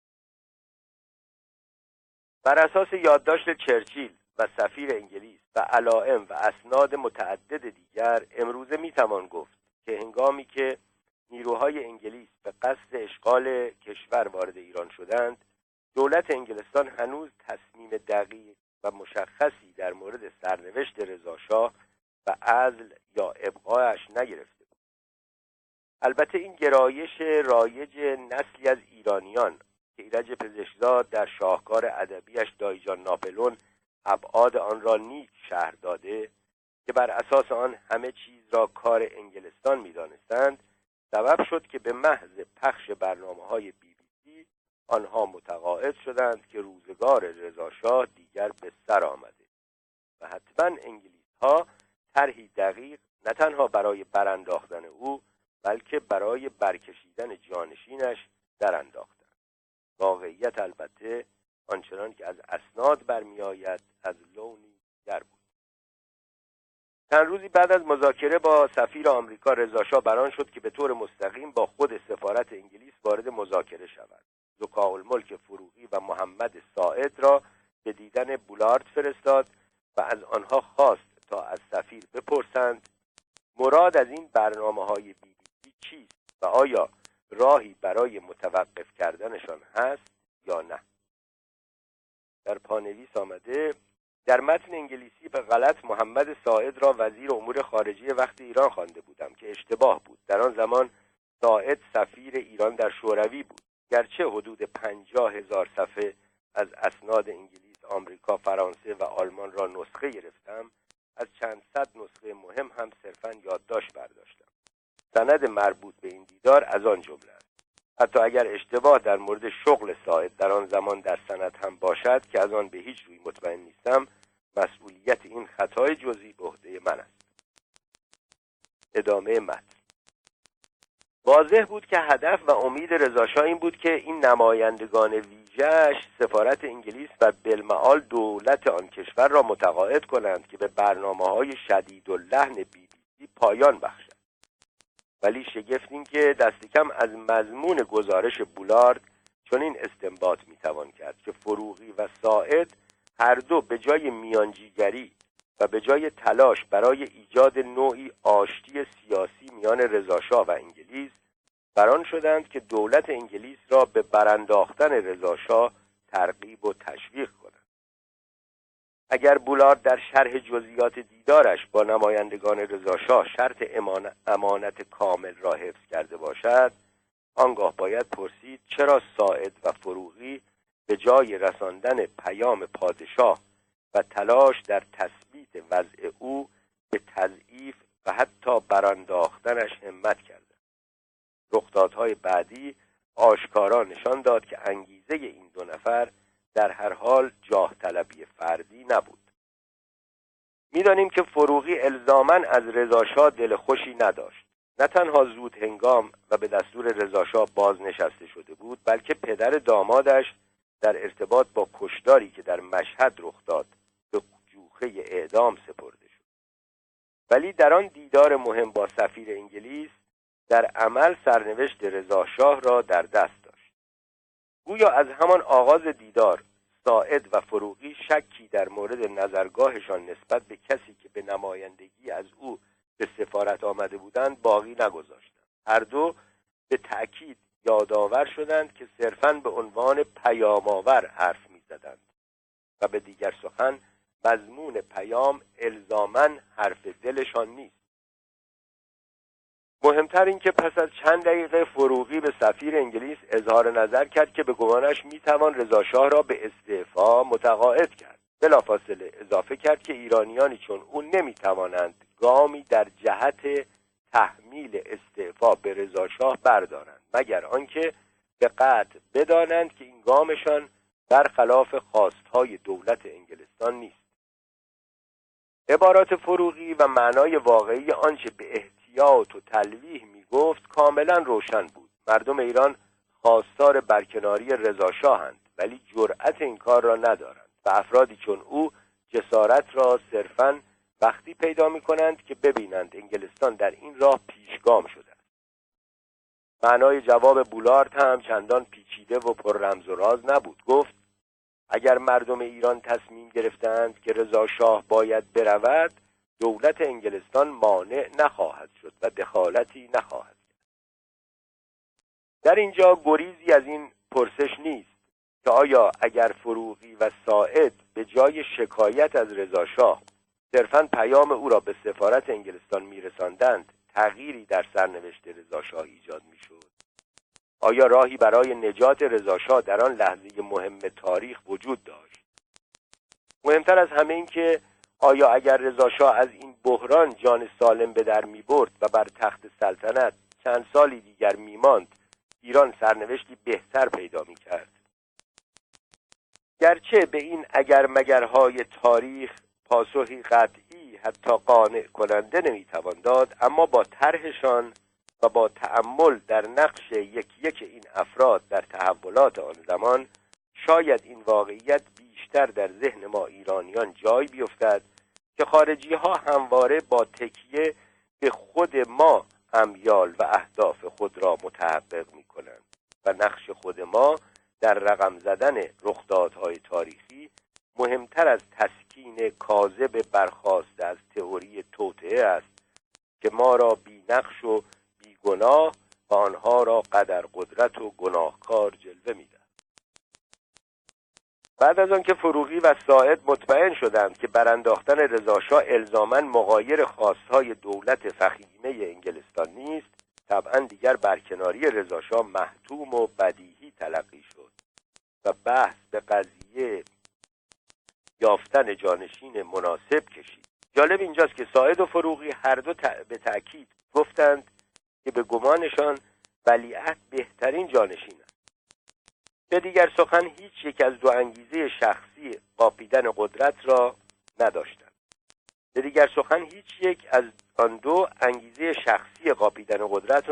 اما سفیر انگلیس به آسانی مناسب بودن ولیعهد را برای کار جانشینی رضا شاه نمیپذیرفت. بولارد حتی ادعا کرد که دولت انگلیس از ولیعهد سخت بدش میآید. میگفت شوروی هم برخوردی نامثبت به ولیعهد دارد. با این حال فروغی و ساعد به آسانی تسلیم نظرات تند و انتقادی بولارد نشدند و هر دو به تصریح و تکرار گفتند که در این لحظه تاریخی عاقلانه ترین راه این است که ولیعهد جای پدرش بنشیند. بالاخره اینکه در مورد حملات شبانه BBC به رضا شاه و آنچه فساد و استبداد دوران سلطنتش مینامیدند، بولارد جواب مألوف و متعارف دیپلماتیک سفارت را تکرار کرد که BBC نهادی مستقل است و انگلستان حکومتی دموکراتیک دارد و در این گونه حکومت‌ها دولت دخالتی در مضمون برنامه‌های BBC ندارد. اما واقعیت این بود که در همان روزها مضامین دقیق حملات BBC به رضا شاه را سفارت انگلیس در تهران تعیین می‌کرد. حتی قبل از آغاز این حملات دولت انگلستان تصمیم گرفته بود که نظام تبلیغاتی خود را در ایران بازسازی و تقویت کند و سفارت هم پیشنهاداتی در باب محتوای برنامه‌های BBC ارائه کرده بود.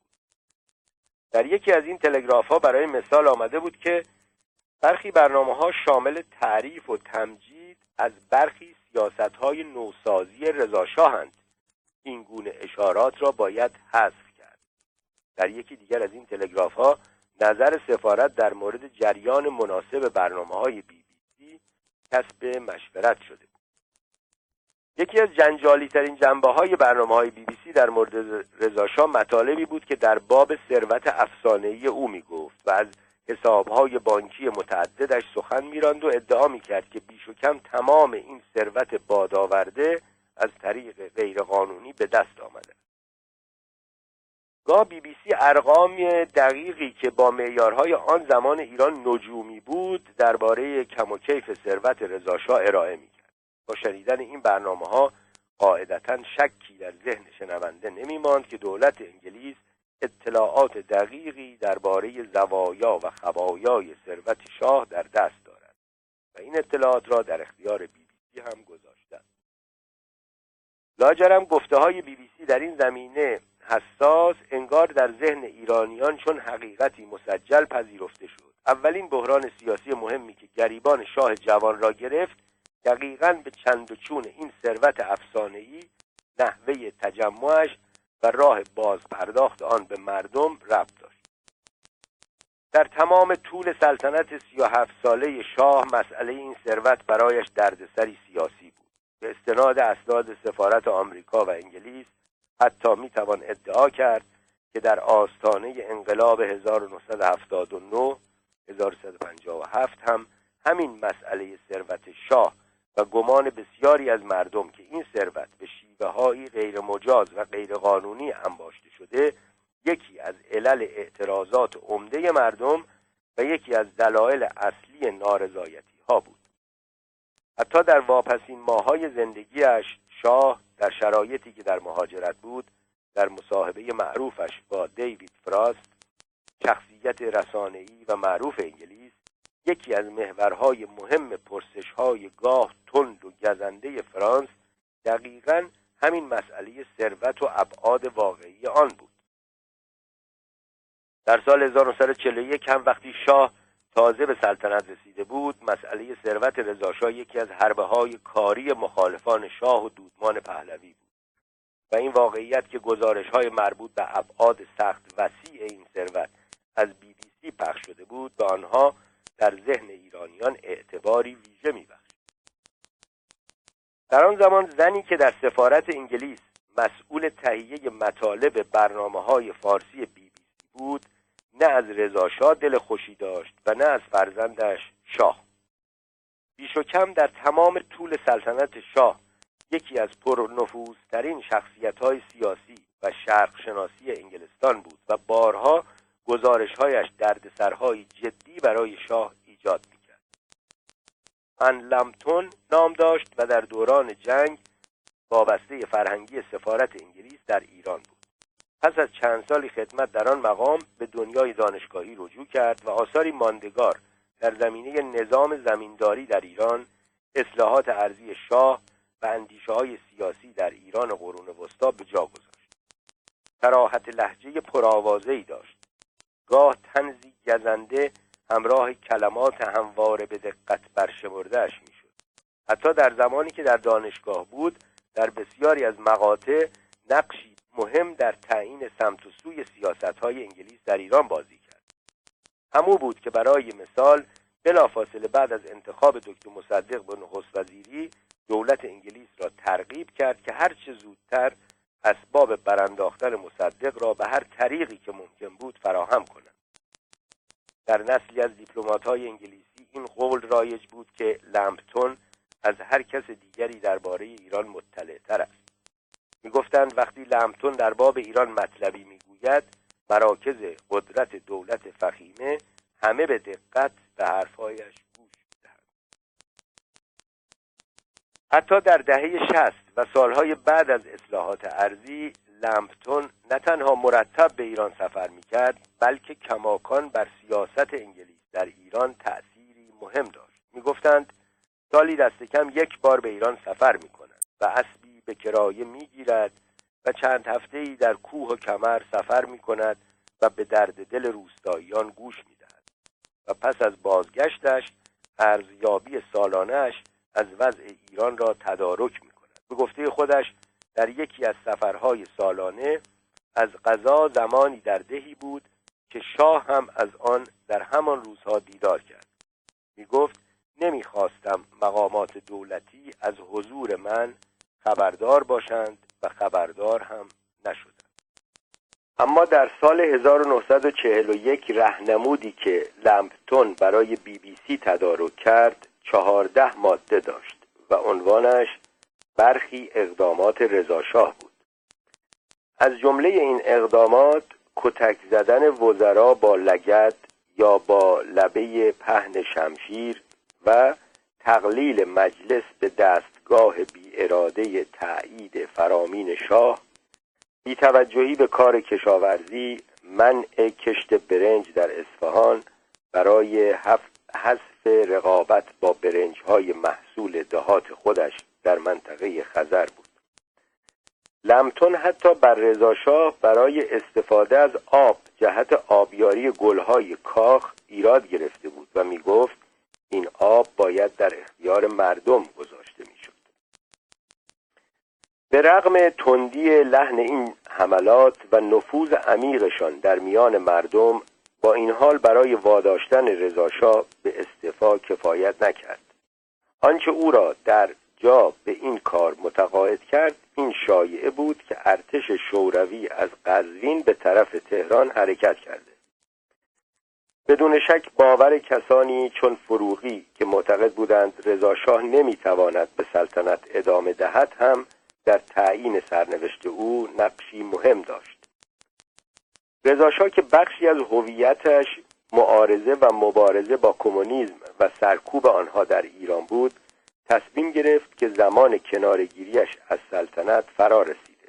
احساس میکرد باید هرچه زودتر و پیش از رسیدن ارتش سرخ تهران را ترک گوید. در واقع حتی زودتر از وقتی که ارتش سرخ به طرف تهران حرکت کرد و به محض رواج این شایعه در شهر و نزد صاحبان ثروت و قدرت، صدها خانواده پرمکنت دیگر هم در همان ساعات تهران را ترک گفتند. گرچه بیش و کم همه این خانواده ها بعد از چندی به خانه و زندگی خود بازگشتند، اما رضا شاه سفری بی برگشت را آغاز کرد و تجربیات تحقیرآمیز سختی پیش رو داشت. بسیاری از صاحب نظران گفتند که کنارگیری رضا شاه بیش از هر چیز به این هدف صورت گرفت که سلطنت دودمان پهلوی ادامه پیدا کند. شواهدی حکایت از آن دارد که خود رضا شاه هم در آن لحظات به همین سودا با اکراهی تمام از سلطنت استعفا داد. ولی واقعیت این است که به رغم امید و گمان او در ساعات و حتی طی چند روز اول بعد از اعلان استعفای رضا شاه هیچ تضمینی و هیچ یقینی نبود که ولیعهد شاه خواهد شد و دودمان پهلوی ادامه خواهد یافت. در آن ساعات و روزهای اول انگلیس و روسیه به عنوان دو نیروی اشغالگر مملکت چندان موافق به سلطنت رسیدن ولیعهد نبودند. وقتی هم که ولیعهد با سرعتی تمام به مجلس رفت تا مراسم رسمی تحلیف را اجرا کند، جای سفرای انگلیس و روسیه سخت خالی بود و تعبیر پیام مستتر در این غیبت معنادار چندان دشوار نبود. وقتی وزارت امور خارجه دعوت رسمی برای شرکت در این مراسم را به دو سفارت انگلیس و روس فرستاد، از هر دو جوابی واحد و برای شاه نگران کننده دریافت کرد. این دو سفارت در رد دعوت وزارت امور خارجه نوشتند: در زمینه به تخت نشینی ولیعهد هنوز رهنمودی از دولت خود دریافت نکرده. غیبت سفیر انگلیس در مجلس صرفاً جنگ روانی علیه شاه جوان نبود. واقعیت این است که در آن روزها دولت انگلستان به جد به این فکر افتاد که یا دودمان قاجار را به سلطنت برگردانند یا سرشت رژیم را از سلطنت به جمهوری بدل کنند. ولی بالمعال هیچ یک از دو طرح عملی نشد.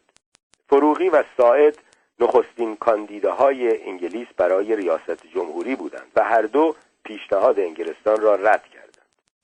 هر دو گمان داشتند که ایران کماکان به یک نظام سلطنتی نیاز دارد. هر دو میگفتند ولیعهد خود بهترین جانشین رضا شاه است. از یک طرف این دو نفر نقشی مهم در برکنار کردن رضا شاه داشتند، ولی از طرف دیگر نقشی کلیدی در حفظ سلطنت دودمان پهلوی بازی کردند.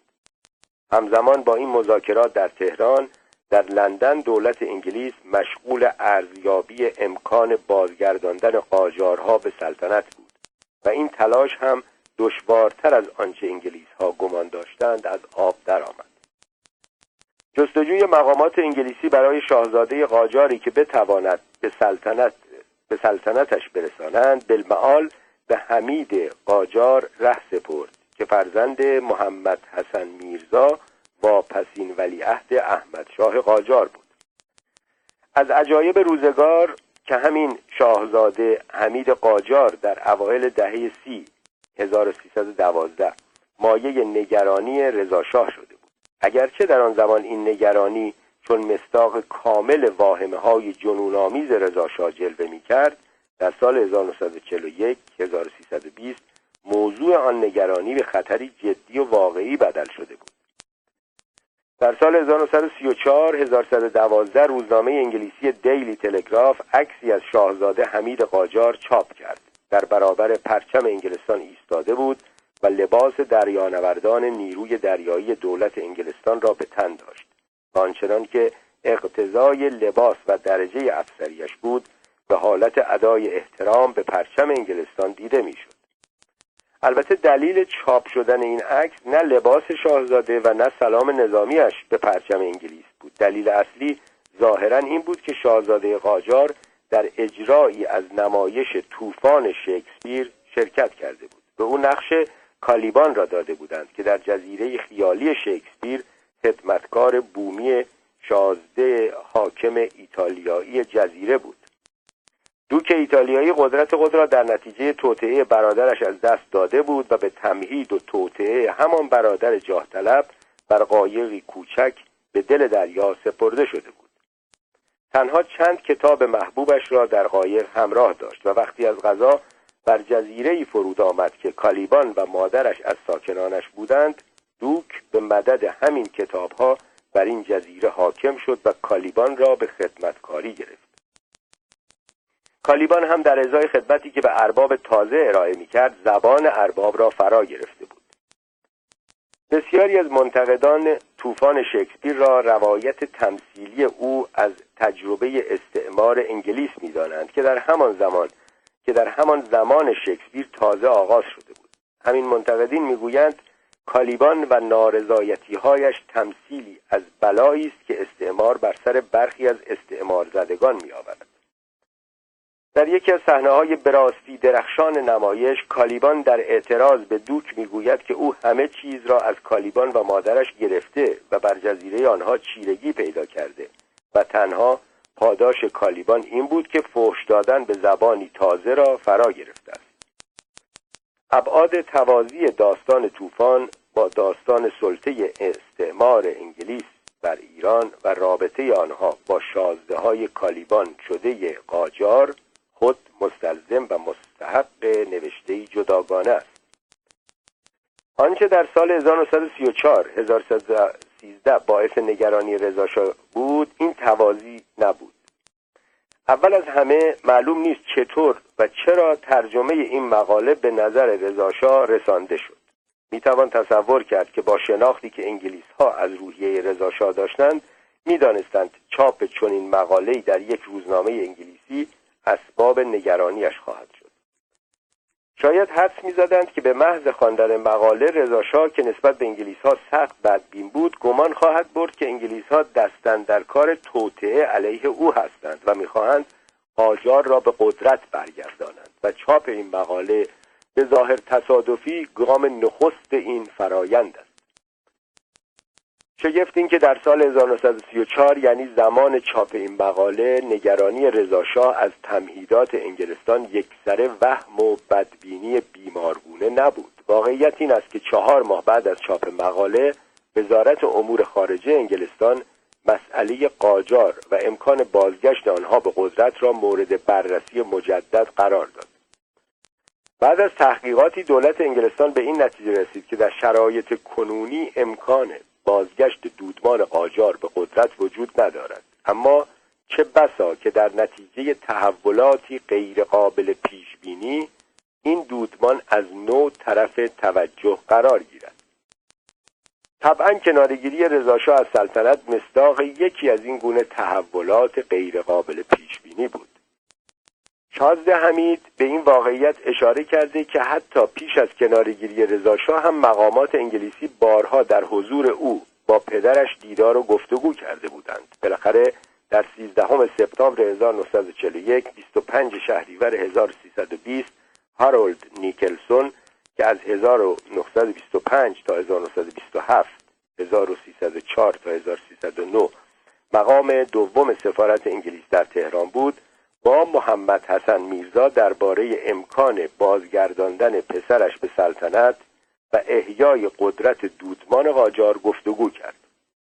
در طول مذاکرات از میرزا پرسید که آیا پسرش فارسی بلد است؟ پاسخش به فرانسه بود. پس اون سلمو یا نه حتی یک کلمه. با همین 4 کلمه به ظاهر ساده طرح احیای دودمان قاجار هم عملاً پایان گرفت.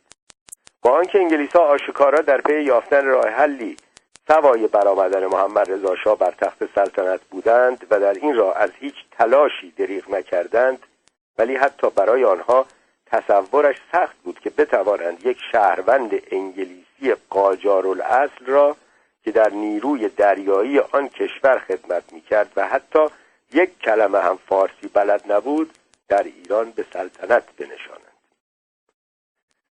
تصویر گویای جلسه دیدار نیکلسون سخت متکبر و 16 معزول قاجار را حتی شاید رودیارد کیپلینگ هم نمیتوانست آنچنان که باید و شاید به کلام درآورد. در هر حال چند روز بعد از آن جلسه در 17 سپتامبر 1941 29 شهریور 1120 یعنی زمانی که ولیعهد نگران و مضطرب به صحن مجلس شورای ملی پا گذاشت تا مراسم تحلیف را اجرا کند، دولت انگلیس هنوز فکر احیای دودمان قاجار را کاملا وا نگذاشته بود. 2 روز بعد از اجرای مراسم سوگند در 19 سپتامبر وزارت امور خارجه انگلیس در یادداشتی به بولارد اعلام کرد که مسئله به سلطنت رسیدن ولیعهد را باید یکسره مردود دانست. او گرایشات آشکارا سیاسی به آلمان داشته و ما نباید گول حرکت رضا شاه در برکناری از سلطنت به نفع ولیعهدش را بخوریم، چون این حرکت در واقع هدفی جز تداوم سیاست‌های ضد متفقین دولت ایران ندارد. باید در جستجوی شخص دیگری بود، یا یکی دیگر از پهلوی‌ها و یا حتی یکی از دودمان قاجار. شاید کلید ناکامی انگلیسی‌ها در یافتن بدیلی به جای محمد رضا شاه را باید در تلگرافی سراغ کرد که سفارت انگلیس درست روز بعد از مراسم سوگند شاه به وزارت امور خارجه فرستاد. قبل از هر چیز بولارد به جنبه عملی کار اشاره کرد. میگفت اگر شاه مناسب از کار در نیامد میتوان به راحتی از کار برکنارش کرد. به علاوه به گفته بولارد پذیرفتن مشروط برآمدن محمد رضا شاه از این امتیاز برخوردار است که مطابق با قانون اساسی ایران است و در شرایط فعلی راه حلی است که از همه بدیل‌های دیگر کم ضررتر است. بالاخره اینکه در ارزیابی سفارت انگلیس و بولارد خانواده قاجار طرفداری در ایران ندارد. به علاوه نخست وزیر فروغی به شدت مخالف این دودمان است. مسئله دیگر برکشیدن قاجارها به گفته بولارد این واقعیت بود که صدها، تکرار میکنم، صدها شازده قاجار در مملکت پخشند و همه تشنه روزی اند که به قدرت بازگردند و بسیاری از آنها دائم جلوی در منزل من پرسه میزدند و انتظار روزی را میکشند که بتوانند خون مملکت را نه چون یک زالو بلکه چون صدها زالو بمکند. در حالی که در سفارت انگلیس و وزارت امور خارجه آن کشور سرنوشت سلطنت و دودمان پهلوی مورد بحث و تبادل نظر بود، در دربار ذکاءالملک فروغی که نخستین سخنرانی رضا شاه را به عنوان پادشاه تدارک کرده بود، این بار هم در کار تدوین استعفانامه او بود. برای این کار از خودنویس طلای منبت‌کاری شده خود رضا شاه استفاده کرد. ولیعهد هم مشغول تهیه قسمنامه خود و سخنرانی همراه آن بود. به رغم همه برنامه‌ریزی‌ها و تدارکاتی که انگلستان برای اشغال ایران انجام داده بود، شواهد حاکی از آن است که زمان استعفا و نه الزاماً نفس استعفای رضا شاه آنها را غافلگیر کرد. به علاوه نگران بودند که مبادا بعد از ترک تهران رضا شاه به منطقه‌ای که تحت اشغال متفقین نیست برود و از آنجا اسباب دردسر روس و انگلیس را فراهم آورد. به همین خاطر کابینه جنگ انگلیس تلگرافی فوری به فرماندهان ارتش انگلیس در تهران ارسال کرد و به آنها خبر داد که موظفند در صورت امکان از خروج رضا شاه از تهران جلوگیری کنند. بر اساس همین تلگراف این فرماندهها مجاز بودند در صورت لزوم از قوه قهریه برای بازداشت رضا شاه استفاده کنند. سرشت رابطه انگلیس با رضا شاه را از این تلگراف خوب میتوان دریافت. البته انگلیس ها تنها کسانی نبودند که استعفای رضا شاه غافلگیرشان کرد. حتی ولیعهد هم نه تنها از این مسئله تعجب کرد، بلکه به محض شنیدن خبر خود میخواست همراه پدرش که در ماشین ساده بینشانی از کاخ و تهران خارج میشد تهران را ترک گوید. انگار رغبتی به شاه شدن در آن شرایط نداشت. بنا به روایت کسانی چون عباسقلی گلشاییان که در همان ساعت در دربار بود، ولیعهد همچون رضا شاه نگران بلایی بود که ارتش سرخ بر سرش خواهد آورد. ظاهرا رضا شاه هم از این بی‌رغبتی ولیعهد به سلطنت آگاه بود. زمانی که فروغی برای نخستین بار فکر استعفا را با رضا شاه در میان گذاشت، او با تعجب پرسیده بود که چه کسی جانشین من خواهد شد. گفته بود ولیعهد ساخته این کار نیست. حال نزدیک در خروجی کاخ بالاخره تنی چند از وزرای کابینه وقت ولیعهد را از ترک پایتخت منصرف و متقاعدش کردند که زمام امور آشفته مملکت را در دست گیرد.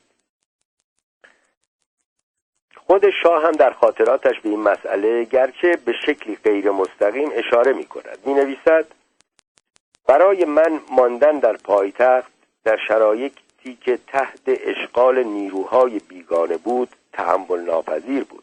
البته ناچار شدم در این باب فرمان پدرم را بپذیرم وقتی او امر کرد که در تهران بمانم و زمام امور را در دست بگیرم.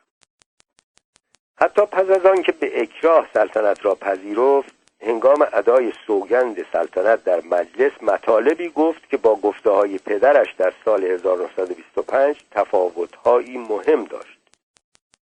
حتی اگر این واقعیت را در نظر داشته باشیم که سخنان پدر و پسر هر دو به کمک مشاوران و همراهان نوشته شده بود، باز هم تردیدی در این اصل نیست که جوهر متفاوت این دو سخنرانی مبین دیدگاه‌های متفاوت پدر و پسر بود.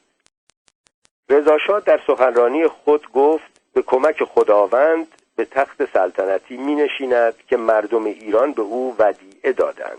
می‌گفت: چون گذشته تمام هم خود را صرف عظمت و تعالی و تجدد ایران عزیز خواهد کرد.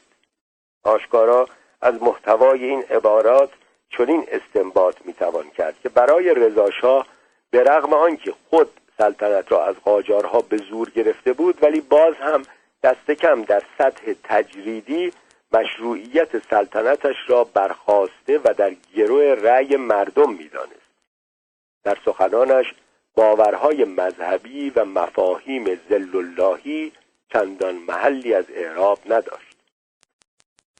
در مقابل سوگند محمد رضا شاه در مراسم تحلیف نه تنها مفصلتر از سخنان پدرش بود، بلکه به مراتب بیشتر به مفاهیم مذهبی آغشته بود. از 93 کلمه این سوگند نامه 49 کلمه به نوعی با مفاهیم مذهبی مرتبط بود. سخنان رضا شاه در مقابل 72 کلمه بود و در میان آنها تنها 10 کلمه بار و ریشه مذهبی داشت. در واقع از سخنان رضا شاه می توان نگاه پادشاهی مدرن را مستفاد کرد، حالان که سخنان شاه پر از اشارات و مفاهیمی بود که در اندیشه قرون وسطایی مشروعیت الهی ریشه داشت.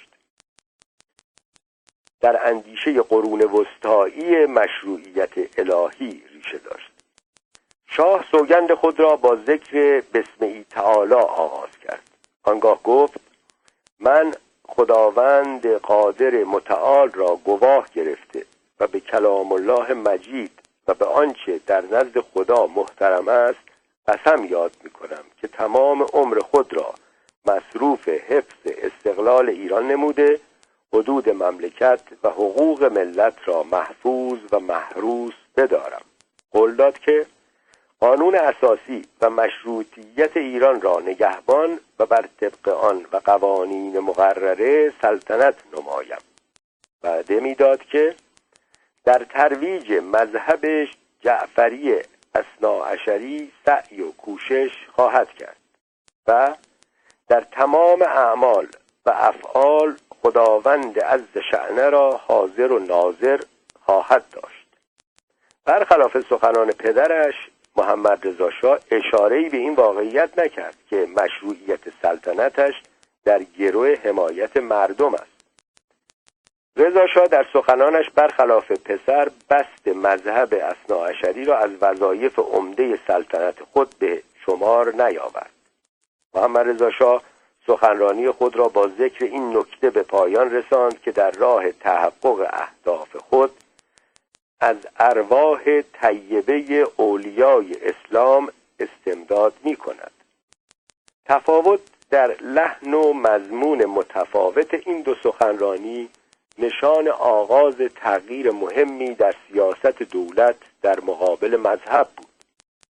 طرح تهدید اسلام که سرلوحه برنامه‌های رضا شاه بود، در دوران پسرش به طرح استفاده از اسلام در برابر خطر کمونیسم و خطر دکتر مصدق و طرفدارانش بدل شد. شاه جوان شاهد برافتادن ناگهانی پدرش بود، یعنی همان پدری که در ذهنش قدر قدرت می‌نمود، اما با تلنگر انگلیس‌ها و روس‌ها نه تنها استعفا کرد بلکه فرار را برقرار ترجیح داد. شاه درسی مهم از این ماجرا در ذهن خود درونی کرد. انگار به این نتیجه رسید که روس و انگلیس و آمریکا در ایران فعال مایشااند و هر کاری که در هر زمانی قادرند و هیچ کار مهمی در مملکت بدون موافقت، دخالت یا توطئه آنها شدنی نیست. سلطنت 37 ساله خود او در سایه این باور و واهمه‌های همزادش رقم خورد. به گمان شاه تنها در صورتی میتوانست سرنوشت پدرش را تجربه نکند که ارتشی سخت قدرتمند داشته باشد. وقتی که درآمد نفت ایران به حدی بالا رفت که دیگر نیازی به وام و کمک آمریکا و انگلیس نداشت و شاه میتوانست هر آنچه از تسلیحات و تجهیزات نظامی میخواست در بازار اسلحه آمریکا، انگلیس، روسیه، فرانسه و اسرائیل بخرد، یکی از توجیهات دائمیش برای این خریدهای روزافزون و بودجه نظامی هنگفت این بود که هرگز اجازه نخواهد داد که تجربه شهریور 20 تکرار شود. البته او به راحتی میتوانست به استنتاجی یکسره متفاوت برسد. میتوانست به این نتیجه برسد که بودجه نظامی هر چقدر هم که عظیم باشد و ارتش و سپاه هر چقدر هم که تقویت شده باشند، در بزنگاه تاریخ نمیتوانند رژیمی را در برابر نارضایتی مردم از سقوط نجات دهند. میتوانست چنین نتیجه گیری کند که دولت‌ها و کشورهای کوچک تنها در شرایطی میتوانند در برابر قدرت‌های بزرگ و تمهیدات آنها مقاومت کنند که به حمایت توده مردم خود مستحضر باشند. اما نتیجه‌گیری شاه از شهریور 20 این بود که به ارتشی هرچه زورآمدتر نیاز دارد، ارتشی حتی قدرتمندتر از آنچه پدرش ساخته بود. در این میان انگلستان هم در پی این بود که شاه درس درستی از نحوه سقوط سلطنت پدرش بیاموزد. در حدود سپتامبر 1941، حدود شهریور 1320، سفیر انگلستان در مصر با نخست وزیر آن کشور دیدار کرد. سفیر میخواست رئیس دولت مصر پیامی به شاه جوان ایران برساند. سفیر میگفت به شاه بگویند که سرنوشت پدرش را به دقت نظاره و دنبال کند. میگفت بهتر است شاه جزئیات سرنوشت پدرش را به دقت بخواند، بیاموزد و پیام‌های مستتر در آن را درونی کند. نسخه خلاصه مضامین این گفتگو در عین حال به سفیر انگلستان در تهران هم فرستاده شد. ناگفته پیداست که مصر را به این علت برگزیدند که پادشاهش با شاه ایران رابطه خویشاوندی پیدا کرده بود. نخست وزیر وقت مصر هم بلافاصله در صدد سراغ کردن سیاستمدار آنگلوفیلی برآمد که شأن و سابقه کاریش او را برای این مأموریت حساس آماده کرده. تمام شواهد حکایت از آن دارد که شاه هم به ویژه در سالهای نخست سلطنتش پیام مستتر در چگونگی سقوط پدر و نقش انگلیس در این ماجرا را آویزه گوش کرده بود.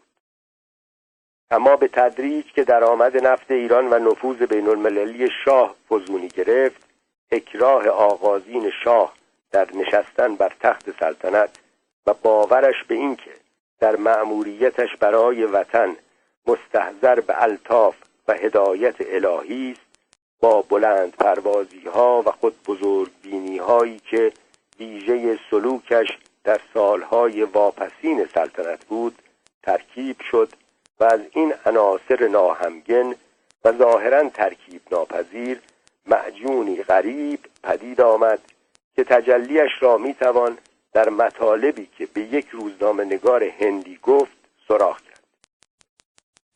سال 1976 بود و شاه در جواب آن خبرنگار که دستاندر کار تهیه زندگی نامه‌ای سفارشی از شاه بود گفت: بله کرنجیه، سری که تاج بر آن نشسته آسودگی خاطر نمیتواند داشت. در مورد من که تاجی از خار به ارث برده بودم، این مسئله دو چندان صدق داشت. در این یک عبارت نه تنها شکسپیر و تورات در هم کیمیا شده اند، بلکه شاه خود را در مقام عیسی مسیح گذاشته است که او هم زمانی تاجی از خار بر سر داشت. اینکه چگونه ولیعهدی مرغدل در ظرف 30 سال به پادشاهی بدل شد که خود را چون مسیح منجی و مصلوب میدید، داستانی به راستی شگفت است و ملت ایران نه تنها شاهد صحنه‌های این بازی غریب بودند، بلکه بهای این تحولات را هم بالمعال پرداختند. بخش هفتم، خواب هرلی. به اشک خود روغن تدفینم را میشویم، به دست خود تخت سلطنتم را وامی گذارم، به زبان خود سرشت قدسی مقامم را نفی می کنم، به آنچه از نفسم برمی آید سوگندهای وظیفه‌ام را ترک می گویم و بدین سان جمله جمال و جبروت را برای همیشه وامی گذارم. شکسپیر، ریچارد 2. غسل تعمید سیاسی شاه نه با آب که از آتش بود. شاهی جوان بود که با تردید و اکراه بر تخت سلطنتی لرزان می نشست، آن هم در گرماگرم جنگ جهانی 2 و در کشوری که کانون رقابت‌های نیروهای متخاصم این جنگ عالمگیر بود. دهه اول سلطنتش دورانی به راستی پرمخاطره بود. دو استان مهم کشور شاهد رشد جنبش‌های جدایی طلب شد. جنگ سرد به روایت برخی از محققان در یکی از همین استانها و به طور مشخص در آذربایجان آغاز شد. نه تنها شماری از نخست وزیران آن سالها آشکارا قدرت شاه را به چالش گرفتند، بلکه سوء قصدی علیه جانش جدی بودن این مخاطرات را نشان می‌داد. در همین دهه اول سلطنتش بود که شاه مجلس مؤسسان را تشکیل داد و به مدد آن قدرت قانونی خود را فزونی بخشید. در مورد این دهه نخست سلطنت این گمان سخت رایج بود که شاه جوان در این سالها نقش محدود قانونی پادشاه در نظام مشروطیت دموکراتیک را آنچنان که در قانون اساسی مد نظر بوده پذیرفته بود. اما اسناد و شواهد متعددی نشان می‌دهد که از قضا در همین دهه نخست محمد رضا شاه برخلاف باور رایج بر آن بود که جمله قدرت‌های پدرش را دوباره در دست خود بگیرد. به علاوه در همین دوران مطبوعات غرب که تصویری غریب و رمانتیک از سلاطین شرق در ذهن خود داشتند به جد کوشیدند تا تصویری از شاه همسو با گمانشان در باب پادشاه شرق در ذهن خوانندگانشان ترسیم کنند. مصداق این تلاش مقاله‌ای در مجله لایف آن زمان بود. روی جلد شماره 21 سپتامبر 1942 30 شهریور 1321 مجله لایف که در آن زمان پرآوازه ترین مجله تصویری آمریکا بود، به بانویی از شرق تخصیص داده شده بود که از زیبایی و وقاری ویژه برخوردار بود.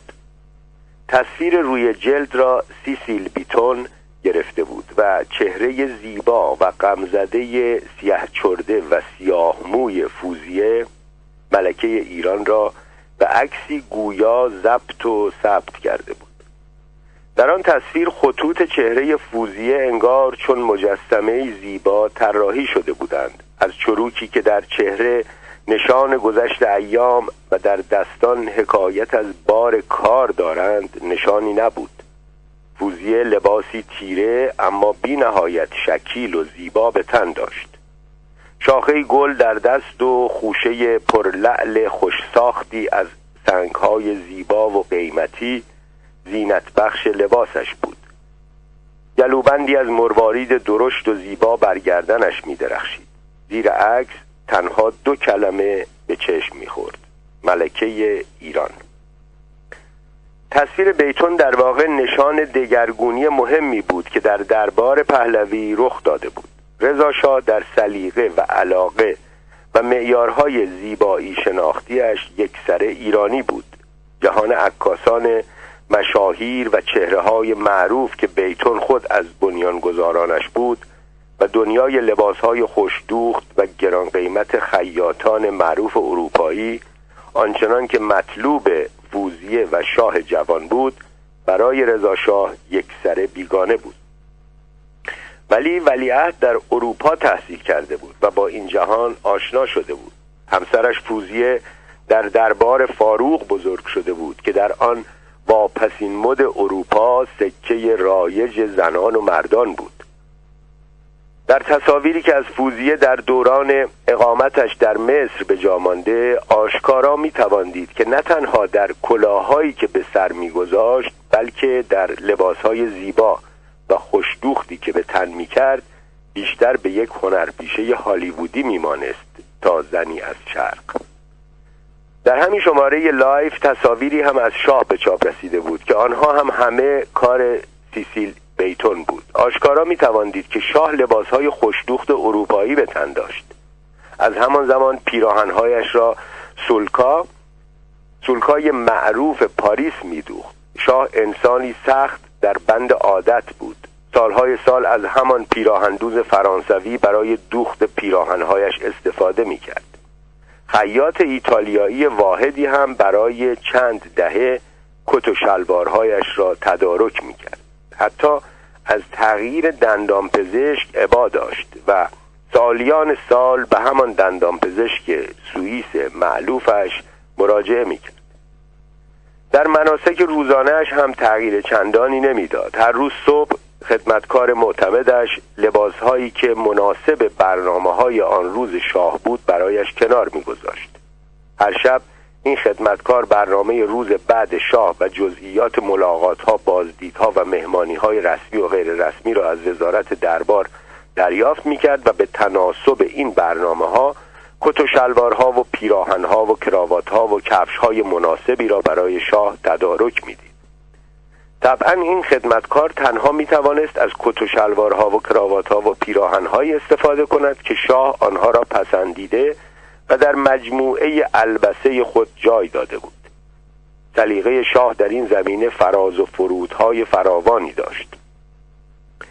در دهه اول سلطنتش انتخابش در کت و شلوار و کراوات محافظه‌کارانه بود. کت و شلوارها همواره شیک و خوشدوخت و به رنگ‌های سیاه و خاکستری و طیف مشابه محدود می‌شد.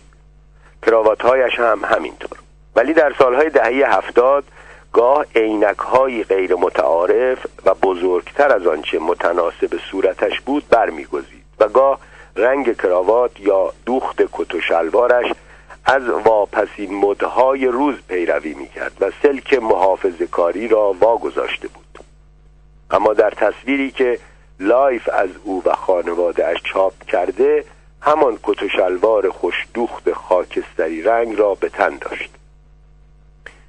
در صفحه 96 آن شماره لایف مجموعه‌ای از تصاویر بیتون از خاندان سلطنتی ایران چاپ شده بود. از مضمون بسیاری از عبارات و سرخطهای مقاله نویسندگان چنین برمی آمد که می‌خواستند از خانواده سلطنتی خوشی در تهران جنگ زده بنویسند، اما عکس‌ها به رغم نیت نویسندگان مقاله گویای روایتی متفاوت بود. در برخی از آنها میتوان اولین نشانه‌های شکافی را میان شاه و فوزیه سراغ کرد که پس از چندی دیگر در شهر و در کشور رواجی تمام داشت و کتمان کردنی نبود. در یکی از تصاویر شاه را میبینیم که از سوی شباهت به مردان خوشپوش و خوشگذران غربی آن روزگار داشت و در باغ کاخ بر نیمکتی نشسته است.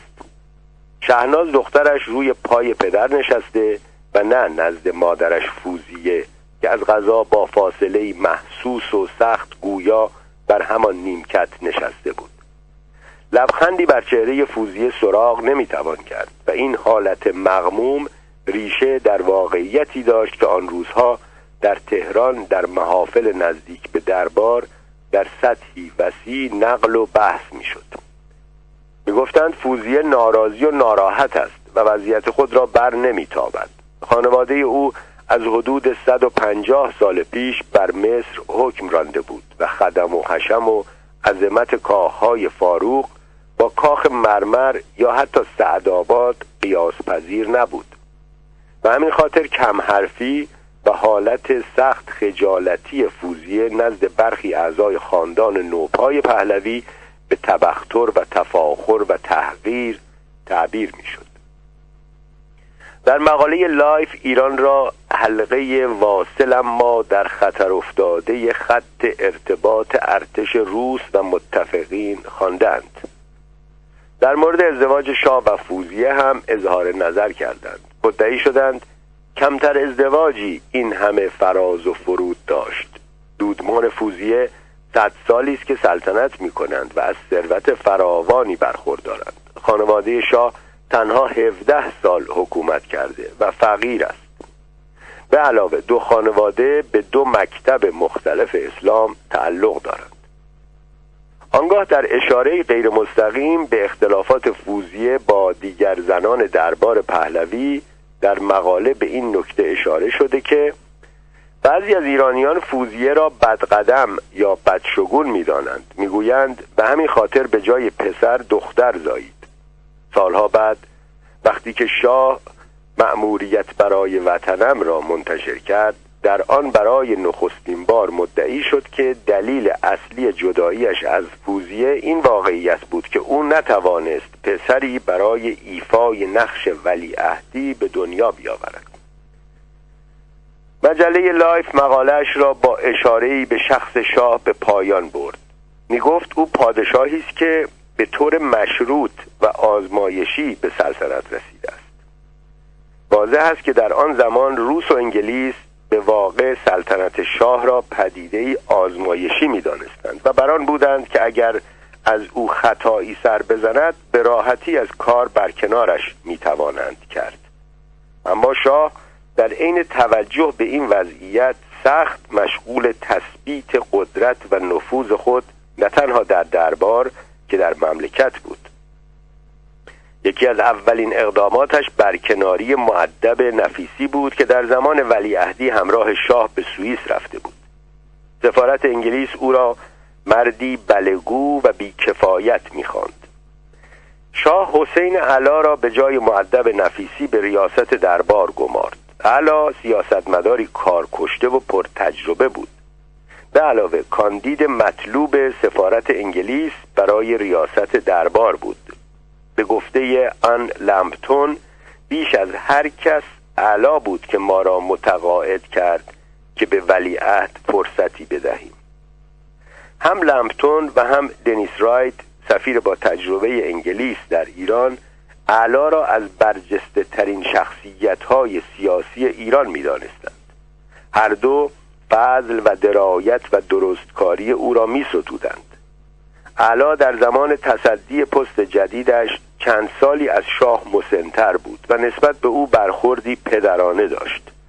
نگران سرنوشت و معلومات پسرش بود. می‌خواست شاه را بیشتر با شاهکارهای ادب و اندیشه جهان آشنا کند.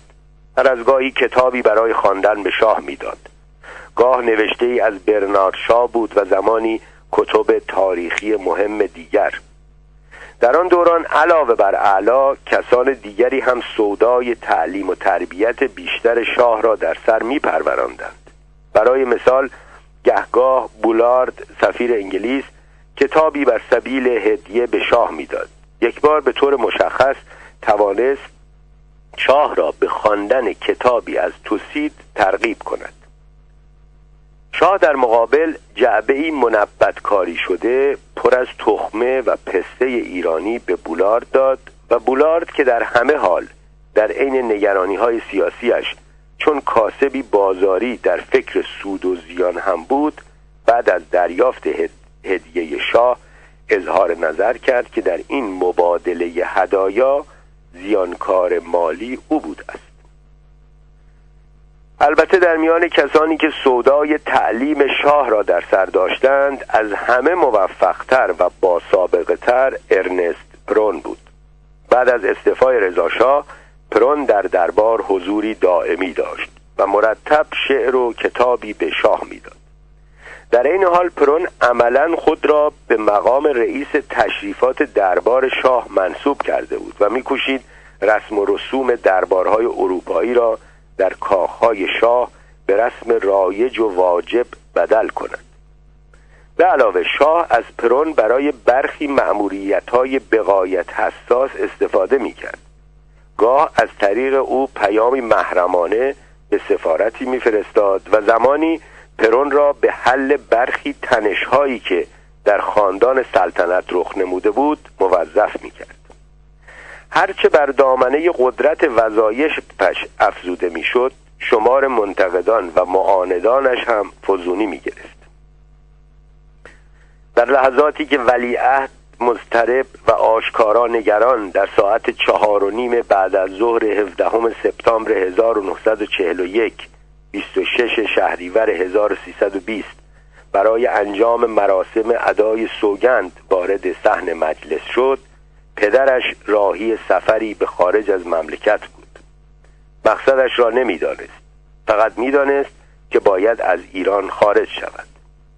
به علاوه متفقین به ویژه انگلیس تأکید داشتند که همه فرزندان رضا شاه از هر 4 ازدواجش همراه او ایران را ترک کنند. اکثر این اولاد همراه یا همزمان با خروج رضا شاه از ایران رفتند. به علاوه شاه به سفارت انگلیس تأکید کرد که دیگر اعضای خانواده سلطنتی و به طور مشخص ملکه مادر و دخترش اشرف را هم از ایران به خارج خواهد فرستاد. سفیر انگلیس با لحنی پرتمسخر ادعا کرد که گویا اشرف به فکر حرفه‌ای تازه در هالیوود است و آنگاه اضافه کرد که او برای این حرفه هیچ لیاقت، آمادگی و استعدادی ندارد. بدون شک این اظهار نظر بولارد و زبان پرنیشش ریشه در نفرتی داشت که بولارد نسبت به برخی از اعضای خاندان سلطنتی پیدا کرده بود. اما واقعیت این است که علاقه اشرف به هالیوود و عالم سینما جدی بود و بالاخره هم در دهه 70 50 شمسی او راهی به هالیوود پیدا کرد، اما نه به عنوان بازیگر فیلم، بلکه تولید کننده آن. در آن سالها که ثروت و مکنتش فزونی گرفته بود و حتی شکل افسانه‌ای پیدا کرده بود، اشرف و برخی از نزدیکانش نه تنها با مشاهیر هالیوود رفت و آمد داشتند و به حشر و نشر با هنرپیشگان پرآوازه علاقه نشان می‌دادند، بلکه به کار تولید فیلم هم مشغول شدند.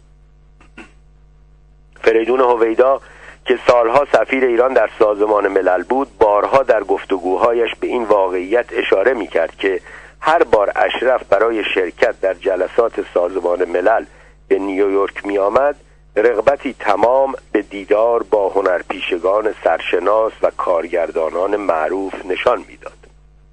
به هر حال حتی اگر در سال 1941 زخم زبان بولارد واقعیت هم نمی‌داشت، باز هم شاه در آن زمان در موقعیتی نبود که از اعضای خانوادهش دفاع کند یا حتی اخراجشان از ایران را مانع شود. تصویری که شاه را در 17 سپتامبر هنگام ورود به مجلس نشان می‌دهد، گویای نه تنها برخی از خصوصیات شخصیش بود، بلکه انگار موقعیت سیاسی متزلزلش را هم نشان می‌داد. لباس نظامی به تن و پوتین چرمی بلند تا زیر زانو به پا داشت. شمشیر جواهر نشانی که از نشانه‌های سلطنت بود از کمرش آویزان بود. پدرش هم هنگام ادای سوگند بیش و کم عین همین لباس و چکمه را پوشیده بود و همین شمشیر را بر کمر داشت، اما شباهت‌ها همینجا پایان می‌گرفت. رضا شاه پرجذبه و قدر قدرت می‌نمود. محمد رضا شاه در مقابل نگران و مضطرب و متزلزل به نظر می آمد. انگار لباس به اندازه تنش نیست، یا آنکه قد و قواره‌اش آب رفته بود و کوچک شده بود. پدرش چون افسری می نمود که با قاطعیت و قدرت تخت طاووس متزلزل را به تصرف درآورده بود. فرزندش در عوض حال و هوای افسر جزئی را داشت که در موقعیتی دفاعی قرار گرفته بود. در مسیر حرکتش از کاخ به مجلس شورای ملی، انبوهی از مردم در خیابان‌ها ایستاده بودند تا حمایت خود را از شاه جوان نشان دهند. در مورد چند و چون حضور این جمعیت در مسیر شاه اتفاق نظری نیست. برخی برآنند که حضورشان خودانگیخته بود و هدف حمایت از سلطنت را دنبال می‌کرد. در پاسخ به تاریخ، شاه ادعا می‌کند که با تأیید و حمایت مردم بر تخت سلطنت جای گرفت. برخی از سفارت‌های غربی در آن زمان و برخی مفسران سیاسی ادعا کردند که مسیر را جمعیت‌های استیجاری که در سیاست کشورهایی چون ایران گاه نقشی کلیدی دارند پر کرده بود. بدون شک در آن زمان بسیار بودند کسانی چون علا و فروغی که می‌خواستند روحیه ضعیف شاه را تقویت کنند و در مواجهه با انبوه مسائلی که ایران گریبانگیرش شده بود او را قوت قلب بخشند. در ذهن خود شاه شاید مهمترین و عاجلترین مسئله همانا سرنوشت نامعلوم پدرش بود. در این حال می‌دانست که پدرش او را در موقعیت سیاسی ضعیف و ضربه‌پذیری قرار داده است و نخستین سخنان شاه پس از آغاز سلطنتش گویای وضعیتش بود. در این سخنرانی از موضع یک پادشاه مشروطه، آنچنان که قانون اساسی معین کرده بود، حرف می‌زد. می‌گفت همه مواد قانون اساسی را تا به النعل به نعل اجرا خواهد کرد و تفکیک قوای سگانه را آنچنان که در قانون آمده مراعات خواهد کرد و پاس خواهد داشت. سخنانش را با ذکر این نکته آغاز کرد که مقتضیات داخلی کشور ایجاب کرده که وظیفه خطیر سلطنت را به عهده گیرد، بلکه وعده می‌داد که تمام امور کشور را مطابق قانون اساسی تحمل کند و به اصول مشروطیت و تفکیک قوا توجه وافی نشان دهد. می گفت یکی یک شهروندان کشور باید مراقب باشند که او و دولت به وظایف خود عمل می کنند. می گفت به همه مسئولان کشور تذکر داده که نص صریح قوانین را رعایت و اجرا کنند. می گفت مجلس باید مقرراتی که با احتیاجات و مقتضیات امروز وفق نمی دهد هر چه زودتر تغییر دهد. به علاوه وقتی رعایت قانون اساسی را در آینده نوید میداد، مستتر در گفتارش پذیرفتن این اصل بود که پدرش این قوانین را زیر پا گذاشته بود. درست در زمانی که شاه مشغول ایراد این سخنان بود، پدرش راهی اصفهان بود و از آنجا به مقصدی نامعلوم میرفت. وقتی به اصفهان رسید، زنان و فرزندان خاندان سلطنتی که پیشتر در آنجا سکنا گزیده بودند به استقبالش رفتند و صحنه ای را هنگام خروجش از اتومبیل مشاهده کردند که نظیرش را هرگز ندیده بودند. پادشاه معزول و مضطربی را دیدند که چمدانی در دست داشت. هیچ کدام از فرزندان و زنانش او را خارج از لباس نظامیش و به طریق اولا چمدان به دست ندیده بودند. هرگز هم روشن نشد که مضمون این چمدان که رضا شاه به آن حد مهمش میدانست چه بود. میدانیم که علم در یادداشت‌هایش به برخی اسناد محرمانه و مهمی اشاره می‌کند که در صندوقی ویژه در دفتر شاه نگهداری می‌شد. به گفته علم مضامین این اسناد چنان حساس و مهم بود که حتی در زمان تدوین یادداشت‌هایش، یعنی بیش از 20 سال بعد از سقوط رضا شاه، علم جرأت افشای مضمون آنها را نداشت. آیا چمدانی که رضا شاه هنگام خروج از تهران با خود حمل می کرد و حتی برای لحظه هم از آن جدا نمی شد حاوی همین اسناد بود؟ به علاوه وقتی رضا شاه از ماشین ساده بیمارک و نشانی که از آن برای خروج از تهران استفاده کرد پیاده شد، رنگ باخته و خسته به نظر می رسید. نه تنها از سلطنت استفاده داده بود، بلکه انگار دست کم در نظر زنان و فرزندان و دیگر همراهان خاندان سلطنتی در اصفهان جذبه و جبروتی را از دست داده بود که میگفتند از زمانی که افسر قزاق بود در چهرهش مشهود بود. به گفته دامادش فریدون جم که در اصفهان به رضا شاه پیوست، از لحظه‌ای که تهران را ترک گفت دیگر شوقی برای زندگی در دیدگانش نبود. هر روز هم که میگذشت شور زندگی کمتر و کمتر در آن چشمان مشهود بود. بارها در آن روزها و در طول سفر دور و درازی که در انتظارش بود، عبارتی واحد ورد زبانش بود. دائم میگفت مرگ در ایران را به زندگی در خارج ترجیح میدهد. هر روز چهرهش که زمانی لرزه به دل اطرافیان میانداخت، غمزده‌تر و مستعسل‌تر میشد. شاید برای او دردآورترین نشان بخت برگشته‌اش این واقعیت بود که حتی نمی‌دانست مقصد مسافرت اجباریش کجاست. حتی معلوم نیست که آیا توقفش در اصفهان به تصمیم خودش بود یا آنچنان که سفارت آمریکا در آن زمان گزارش کرد به دستور انگلیس‌ها صورت گرفت. در اصفهان نگهش داشتند تا اموالش را واگذار کنند. در آن روزها مطبوعات و شبنامه‌ها پر از داستان‌هایی مربوط به ثروت افسانه‌ای رضا شاه بود. در بیش و کم همه این نکته تأکید شده بود که این ثروت به شکلی نامشروع و غیرقانونی انباشته شده است. حتی برخی از نمایندگان مجلس ادعا کردند که رضا شاه بخشی از جواهرات سلطنتی را دزدیده و قصد دارد آنها را همراه خود از کشور خارج کند. شگفت این که بعضی از این نمایندگان چند ماهی پیش از سقوط رضا شاه در زمره مداحان پرآوازه او بودند و در چشم هم زدنی نه تنها به منتقدان پرخشمش بدل شدند، بلکه ممدوح دیروز خود را امروز به سرقت جواهرات سلطنتی متهم می‌کردند. رضا شاه در اوایل سلطنتش بانک ملی ایران را تأسیس کرد و در سال 1930 دستور داد که بانک وظیفه نشر اسکناس مملکت را که تا آن زمان در دست انگلیس‌ها بود به عهده گیرد. در آن زمان جواهرات سلطنتی را که مجموعه نفیسی از قطعات مختلف و متعلق به ادوار گوناگون سلطنت دودمان‌های گذشته بود، پشتوانه اصلی اسکناس قرار دادند. در روزهای اولی که بالاخره خشونت جنگ به ایران آمد، در اثر حمله متفقین قیمت اسکناس به سرعت کاهش یافت، در حالی که در تهران شاه بران بود که مردم و مجلس را به براءت پدرش از اتهام سرقت جواهرات سلطنتی متقاعد کند، در اصفهان به رضا شاه تفهیم شد که چاره‌ای جز انتقال همه ثروت خود به پسر ارشدش شاه جوان ندارد.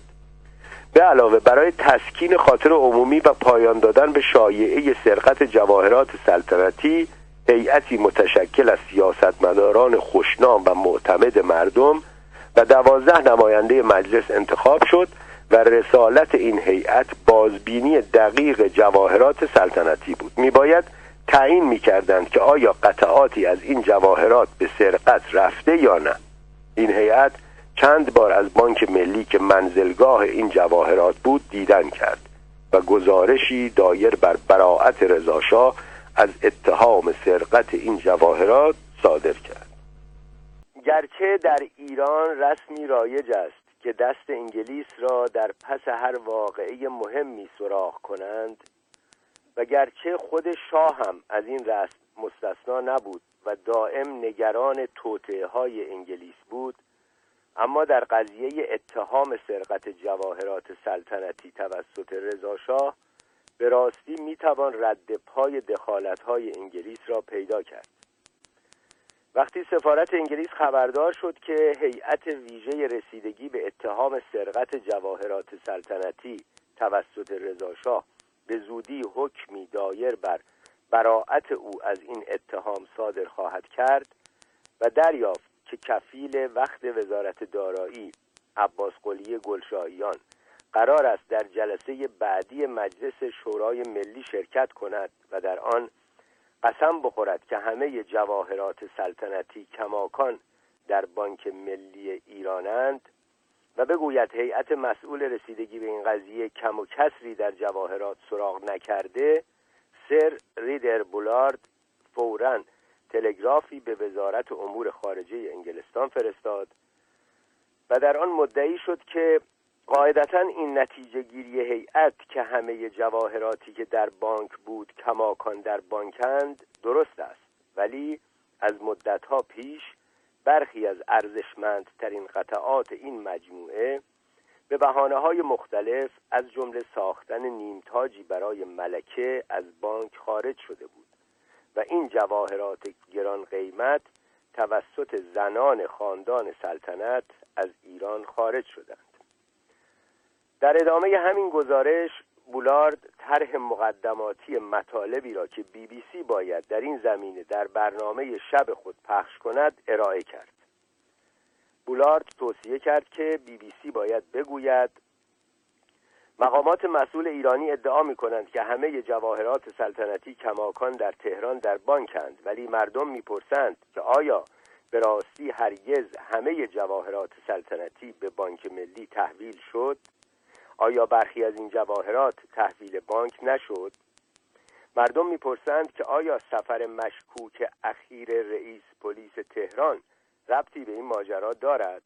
باید سیاهه تازه‌ای از جواهرات سلطنتی تدارک دید. بررسی علنی این ماجرا امری ضروری است. حتی در سالهای اخیر هم برخی از منتقدان رضا شاه بر این باورند که قبل از حسابرسی و بازبینی هیئت برگزیده رسیدگی به اتهام سرقت رضا شاه، او ارزشمندترین جواهرات سلطنتی را دزدیده بود.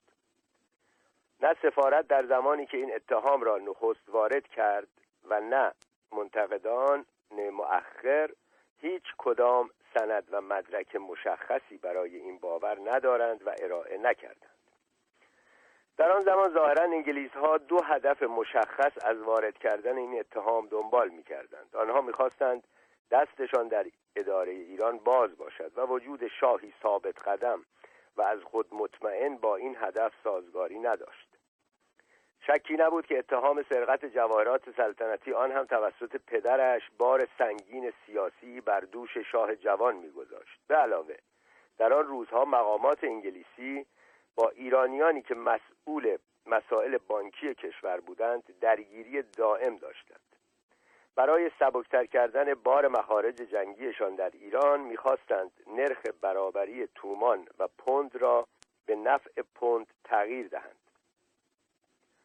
مقامات ایرانی به ویژه ابوالحسن ابتهاج که رئیس بانک ملی بود و گلشاییان که کفیل و بعداً وزیر دارایی بود در برابر این درخواست انگلیس‌ها مقاومت می‌کردند. طبعا اگر چند و چون جواهرات سلطنتی که پایه و پشتوانه اصلی اسکناس ایران بود محل شک و تردید قرار می گرفت، حتی بدون موافقت مقامات ایرانی هم بهای پول ایران سقوط می کرد و انگلیس ها به هدف خود می رسیدند. به علاوه پول تضعیف شده وضع اقتصادی مملکت را دچار اختشاش می کرد و این واقعیت هم به هدف دیگر انگلیس ها که همانا متزلزل کردن موقعیت شاه جوان بود کمک می رسند. در اصفهان هم رضا شاه نه تنها نگران اتهامات فزاینده علیهش بود، بلکه شاید بیش از هر چیز در فکر اموال خود بود. میدانست که چاره جز واگذاری کامل آنها ندارد.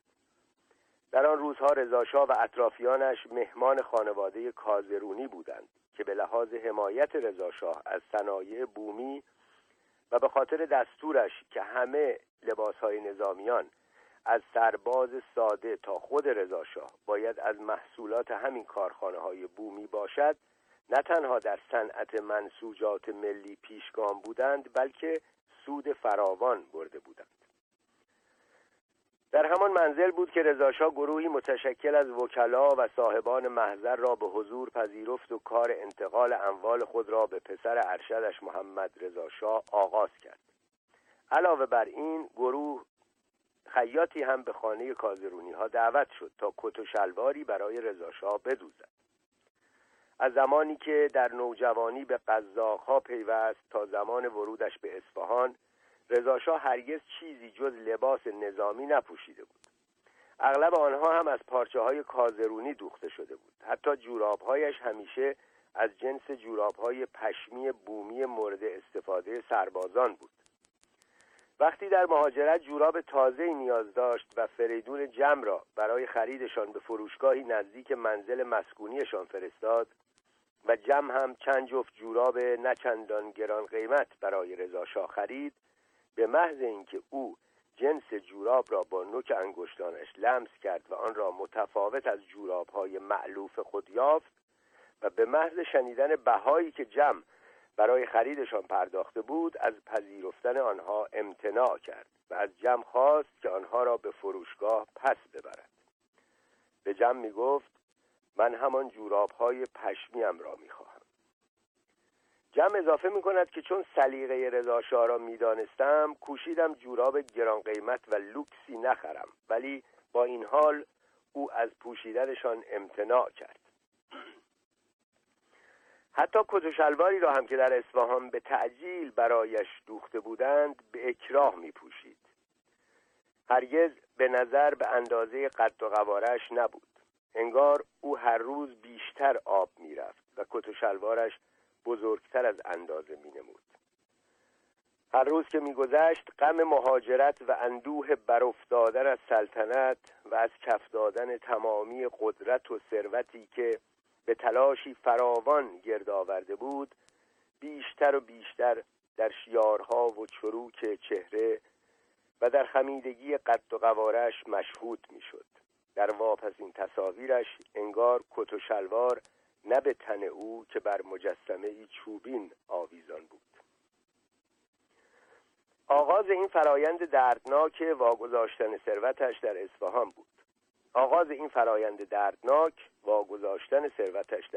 بود.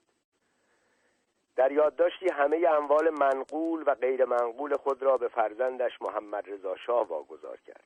چند روز بعد متن این یادداشت در مجلس شورای ملی قرائت شد و وزیر دادگستری وقت اعلام کرد که شاه جوان بر آن است که همه این اموال را به ملت ایران واگذار کند.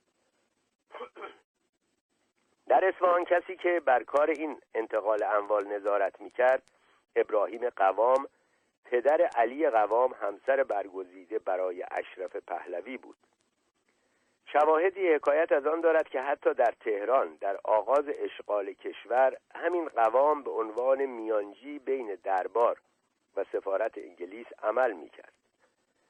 البته در آن زمان پسر قوام علی فقط در ظاهر شوهر اشرف بود و به اذعان خود اشرف از مدت‌ها پیش هر گونه رابطه عاطفی میان او و مردی که رضا شاه به عنوان همسرش برگزیده بود پایان پیدا کرده بود. در اصفهان پدر علی گویا به نیابت سفارت انگلیس در تهیه متن سند واگذاری همه اموال رضا شاه به پسرش مشارکت داشت. در این سند رضا شاه همه اموال منقول و غیر منقول و مالکیت همه دهاتی را که از آنش بود و شمار آن بیش از 2000 ده از آبادترین و پرآبترین دهات مملکت به ویژه در مازندران و گیلان بود به شاه واگذار کرد. حتی در این متن هم رضا شاه بر این نکته تأکید داشت که تصرف و تملک این دهات صرفاً به این خاطر بود که می‌خواست با آباد کردن آنها نمونه و الگویی برای دیگر ملاکان مملکت فراهم کند. فرایند تملک این دهات و انباشتن ثروت حتی پیش از به سلطنت رسیدن رضاخان آغاز شده بود. وقتی محمد رضا به دنیا آمد، خانواده‌اش کماکان در منزلی استیجاری زندگی می‌کرد. وقتی که او در مقام ولیعهد از سوئیس به ایران بازگشت، پدرش رضا شاه بیشک ثروتمندترین مرد ایران بود. در آن زمان سفارت آمریکا در ایران گزارشی از فعالیت‌های اقتصادی رضا شاه فراهم کرد. در آن گزارش آمده که کمتر چیز ارزشمندی در این مملکت هست که رضا شاه به آن نظر ندارد. حرص و آز او حدی نمی‌شناسد. علاوه بر تملک بخش عمده مازندران، در شهرها هم املاک متعددی خریده و در آنها هتل ساخته و کارخانه تأسیس کرده. هر زمین و ملکی را که به آن دل می‌بندد با تهدید مستقیم یا تلویحی مالک آن از آن خود می‌کند. معمولاً برای هر کدام از این املاک آنچه دلش می‌خواهد می‌پردازد که اغلب 1/10 یا حتی 1/20 قیمت واقعی آن ملک است. وقتی بعد از استعفایش مسئله ابعاد ثروت رضا شاه به مسئله روز مملکت بدل شد و مطبوعات با استفاده از آزادی تازه‌یاب خود در این زمینه مطالبی مفصل و اغلب تند می‌نوشتند، نخست وزیر وقت مملکت در جلسه مجلس اعلان کرد که رضا شاه مبلغ باور نکردنی 68 میلیون ریال برابر 4.25 میلیون دلار در حسابهای شخصیش در بانکهای ایران داشت. در آن زمان موجودی حسابهای رضا شاه برابر 46% نقدینگی کل کشور یا جمع کل پول صادر شده از بانک ملی ایران بود. برخی محققان ادعا کردند که موجودی حسابهای رضا شاه به واقع به مبلغی به مراتب بیشتر از آنچه فروغی گفته بود بالغ میشد. میگویند فروغی در واقع فقط موجودی حساب پسنداز رضا شاه را اعلام کرده بود. میگویند مبلغی نزدیک به 85 میلیون ریال یا 5.3 میلیون دلار هم در حساب چکی رضا شاه موجود بود. در هر حال این مبلغ که دست کم 46% نقدینگی ایران بود، پس از امضای سند رسمی به شاه جوان تعلق گرفت.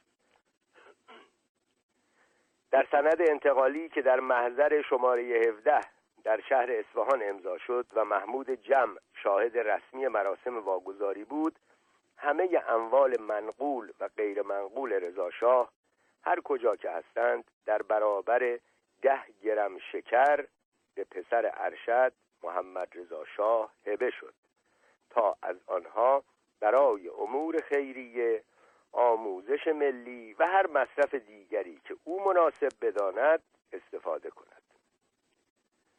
در بسیاری از رژیم‌های سلطنتی به تخت نشستن پسر ارشد پادشاه بعد از فوت او رسمی رایج است، ولی در آن سند همه اموال پدر در کنار تخت سلطنت به پسر ارشد واگذار شده بود و بقیه فرزندان رضا شاه از همه همسرانش چیزی از این ثروت چندین میلیون دلاری دریافت نمی‌کردند.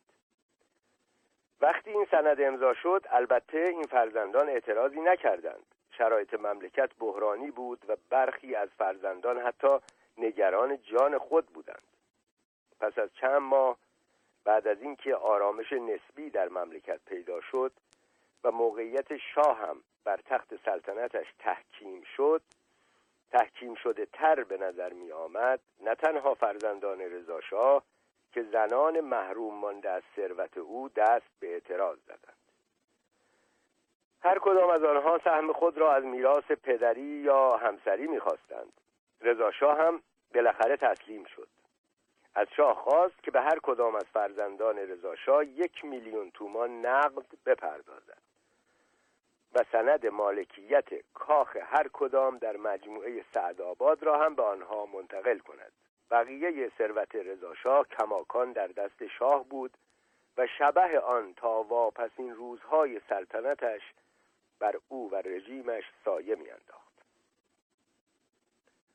یکی از مهمترین مسائل مربوط به این ثروت این بود که در زمان به قدرت رسیدن محمد رضا شاه چند و چون این ثروت و نحوه گردآوردنش به چنان مسئله سیاسی حادی بدل شده بود که شاه تنها پس از قول و قرارهایی در این زمینه با سفارت‌های انگلیس و روسیه و سپس با مردم ایران توانست زمام امور را در دست بگیرد. در یک کلام مضمون این وعده ها این بود که شاه همه ثروت نامشروع پدرش را به ملت و دولت ایران باز پس خواهد داد. در این شرایط که مطبوعات آزاد بود و احزاب مخالف هر روز فعالتر و متعددتر می شدند، راه دیگری فراروی محمد رضا شاه نبود جز آن که وعده بدهد املاک به عنف تصرف شده را به مالکان اصلیشان برخواهد گرداند. در آن روزها سفارت انگلیس تخمین زده بود که حدود 100 حزب نوپا در ایران آغاز به فعالیت کردند. بدون شک مهمترین حزب نوپا که با حمایت مستقیم دولت شوروی تأسیس شده بود، حزب توده بود که به رغم نامش در واقع حزب کمونیست ایران بود. در آن روزها استالین با کشورهای سرمایه‌داری غرب متحد و همپیمان بود و برای دفع خطر نازیسم و نیروهای آلمان در شوروی به همراهی این کشورها نیاز داشت. نمیخواست چیزی این وحدت فی نفس نامستحکم را به خطر بیاندازد. از یک طرف به همه احزابی که عضو کومینترن یا انترناسیونال کمونیستی سوم بودند دستور داد مخالفت خود را با دولت‌های سرمایه‌داری غرب وابگذارند و هر کدام در کشور خود جبهه واحد گسترده‌ای متشکل از همه نیروهای ضد فاشیستی فراهم کنند. در آمریکا که تا دیروز حزب کمونیست آمریکا روزولت را به عنوان عامل و دست کم رفیق راه فاشیسم مورد حمله قرار می‌داد، ناگهان او را به عنوان متحد مقتدر جبهه گسترده ضد فاشیستی ستایش می‌کرد. این تغییر مواضع ناگهانی تجسم همان واقعیتی بود که بعدها جورج اورول در کتاب 1984 وصفی ماندگار از آن را در شکل رمانی سخت مهم ارائه کرد که خطرناک دیروز حقیقت مطلق امروز و دروغ بزرگ فرداست. در ایران تجسم سیاست تازه استالین این بود که حزب کمونیست نوپا را به جای حزب کمونیست حزب توده ایران خواندند و دیگر اینکه در تأسیس حزب و مرامنامه اولیش از کاربرد مفاهیم کمونیستی حتی امکان احتراز جستند.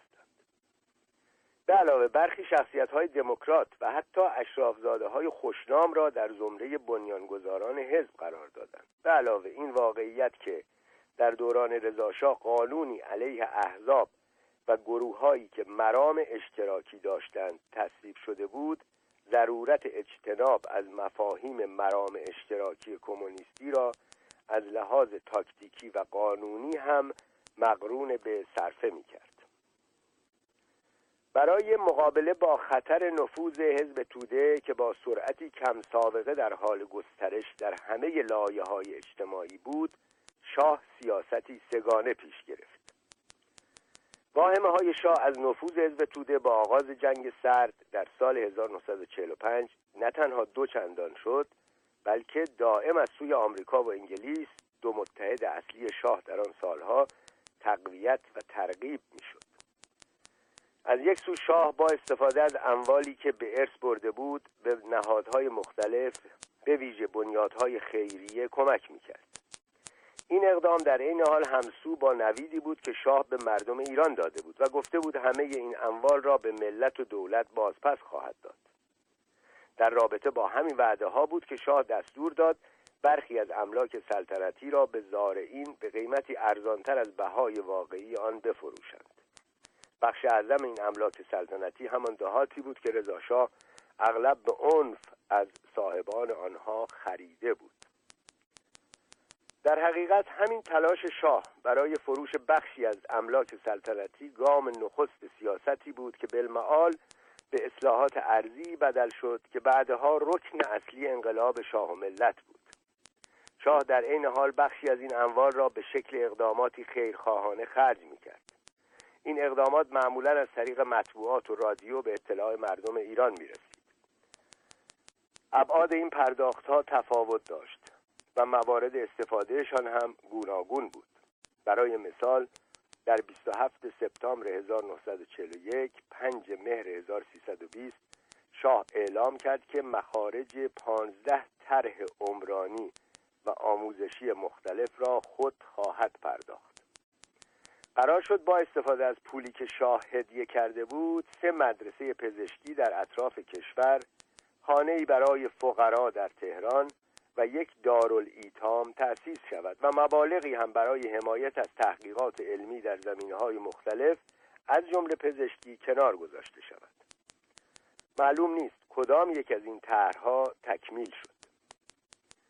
به علاوه بر پولهایی که در حساب رضا شاه در ایران بود، مسئله دیگر پولهایی بود که گفته میشد رضا شاه در بانک‌های خارجی سپرده دارد.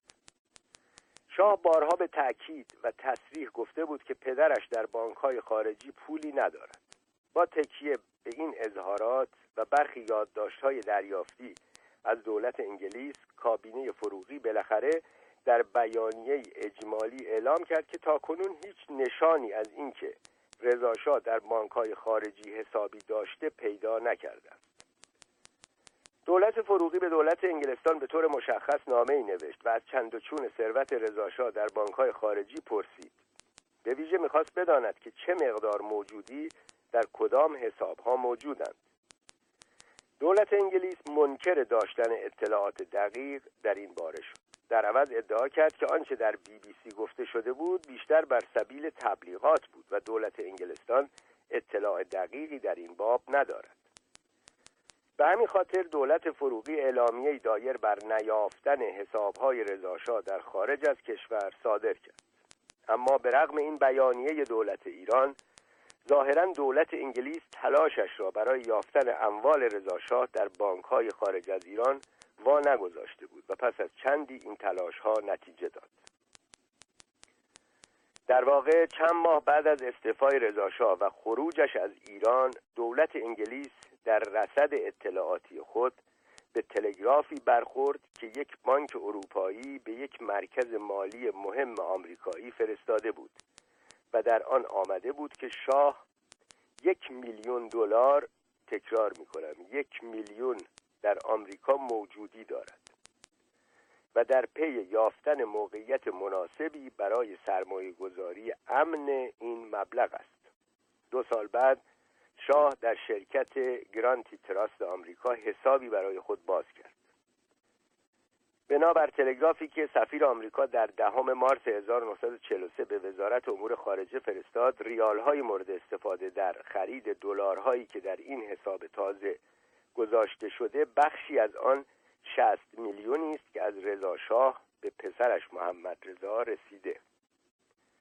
به نظر می‌رسد شاه به 2 دلیل می‌خواهد در خارج از ایران پول داشته باشد. از یک طرف می‌خواهد در صورتی که خود و خانواده‌اش مجبور به ترک ایران شدند، پولی برای تأمین مخارجشان داشته باشد. دوم اینکه در اینجا دائم ناچار است از این پول به نهادهای خیرخواهانه و برخی مخارج دیگر مبالغی بپردازد. یکی دیگر از جنبه‌های مهم حساب دوم خارج از ایران شاه، راهی است که او برای باز کردن حساب و انتقال ارز برگزید. شاه آشکارا می‌خواست هر گونه فعل و انفعال ارزی خود را از نظر مطبوعات و مردم پنهان نگه دارد. در نتیجه سفیر آمریکا را متقاعد کرد که از بسته دیپلماتیک سفارت آمریکا برای دریافت و ارسال نامه و رسید مربوط به حساب‌های بانکی خارج از ایران استفاده کند. در همان روزها سفارت انگلیس هم به مسئله حساب‌های بانکی شاه در خارج توجه داشت. در تلگرافی به وزارت امور خارجه انگلستان خبر داد که از منبعی موثق شنیده است که شاه دستاندرکار خرید مبالغ هنگفتی ارز خارجی است. به علاوه سفارت انگلیس ادعا می‌کرد علت گرایش شاه به این حساب‌ها این است که گمان می‌کند مردم با تلاش او برای اعمال کنترل مطلق بر ارتش مبارزه و معارضه خواهند کرد. در سالهای بعد مسئله چند و چون ثروت شاه در داخل و خارج کشور کماکان طرف توجه دو سفارت آمریکا و انگلیس بود و هر کدام از آنها گزارش‌های مهمی در این زمینه ارسال کردند. اگر پولهایی که شاه از ثروت پدرش به مخارج خیریه میرساند بخش اول سیاست سپاره او در تحکیم سلطنت و قدرتش بود، بخش دوم مایه سیاسی مستقیم‌تر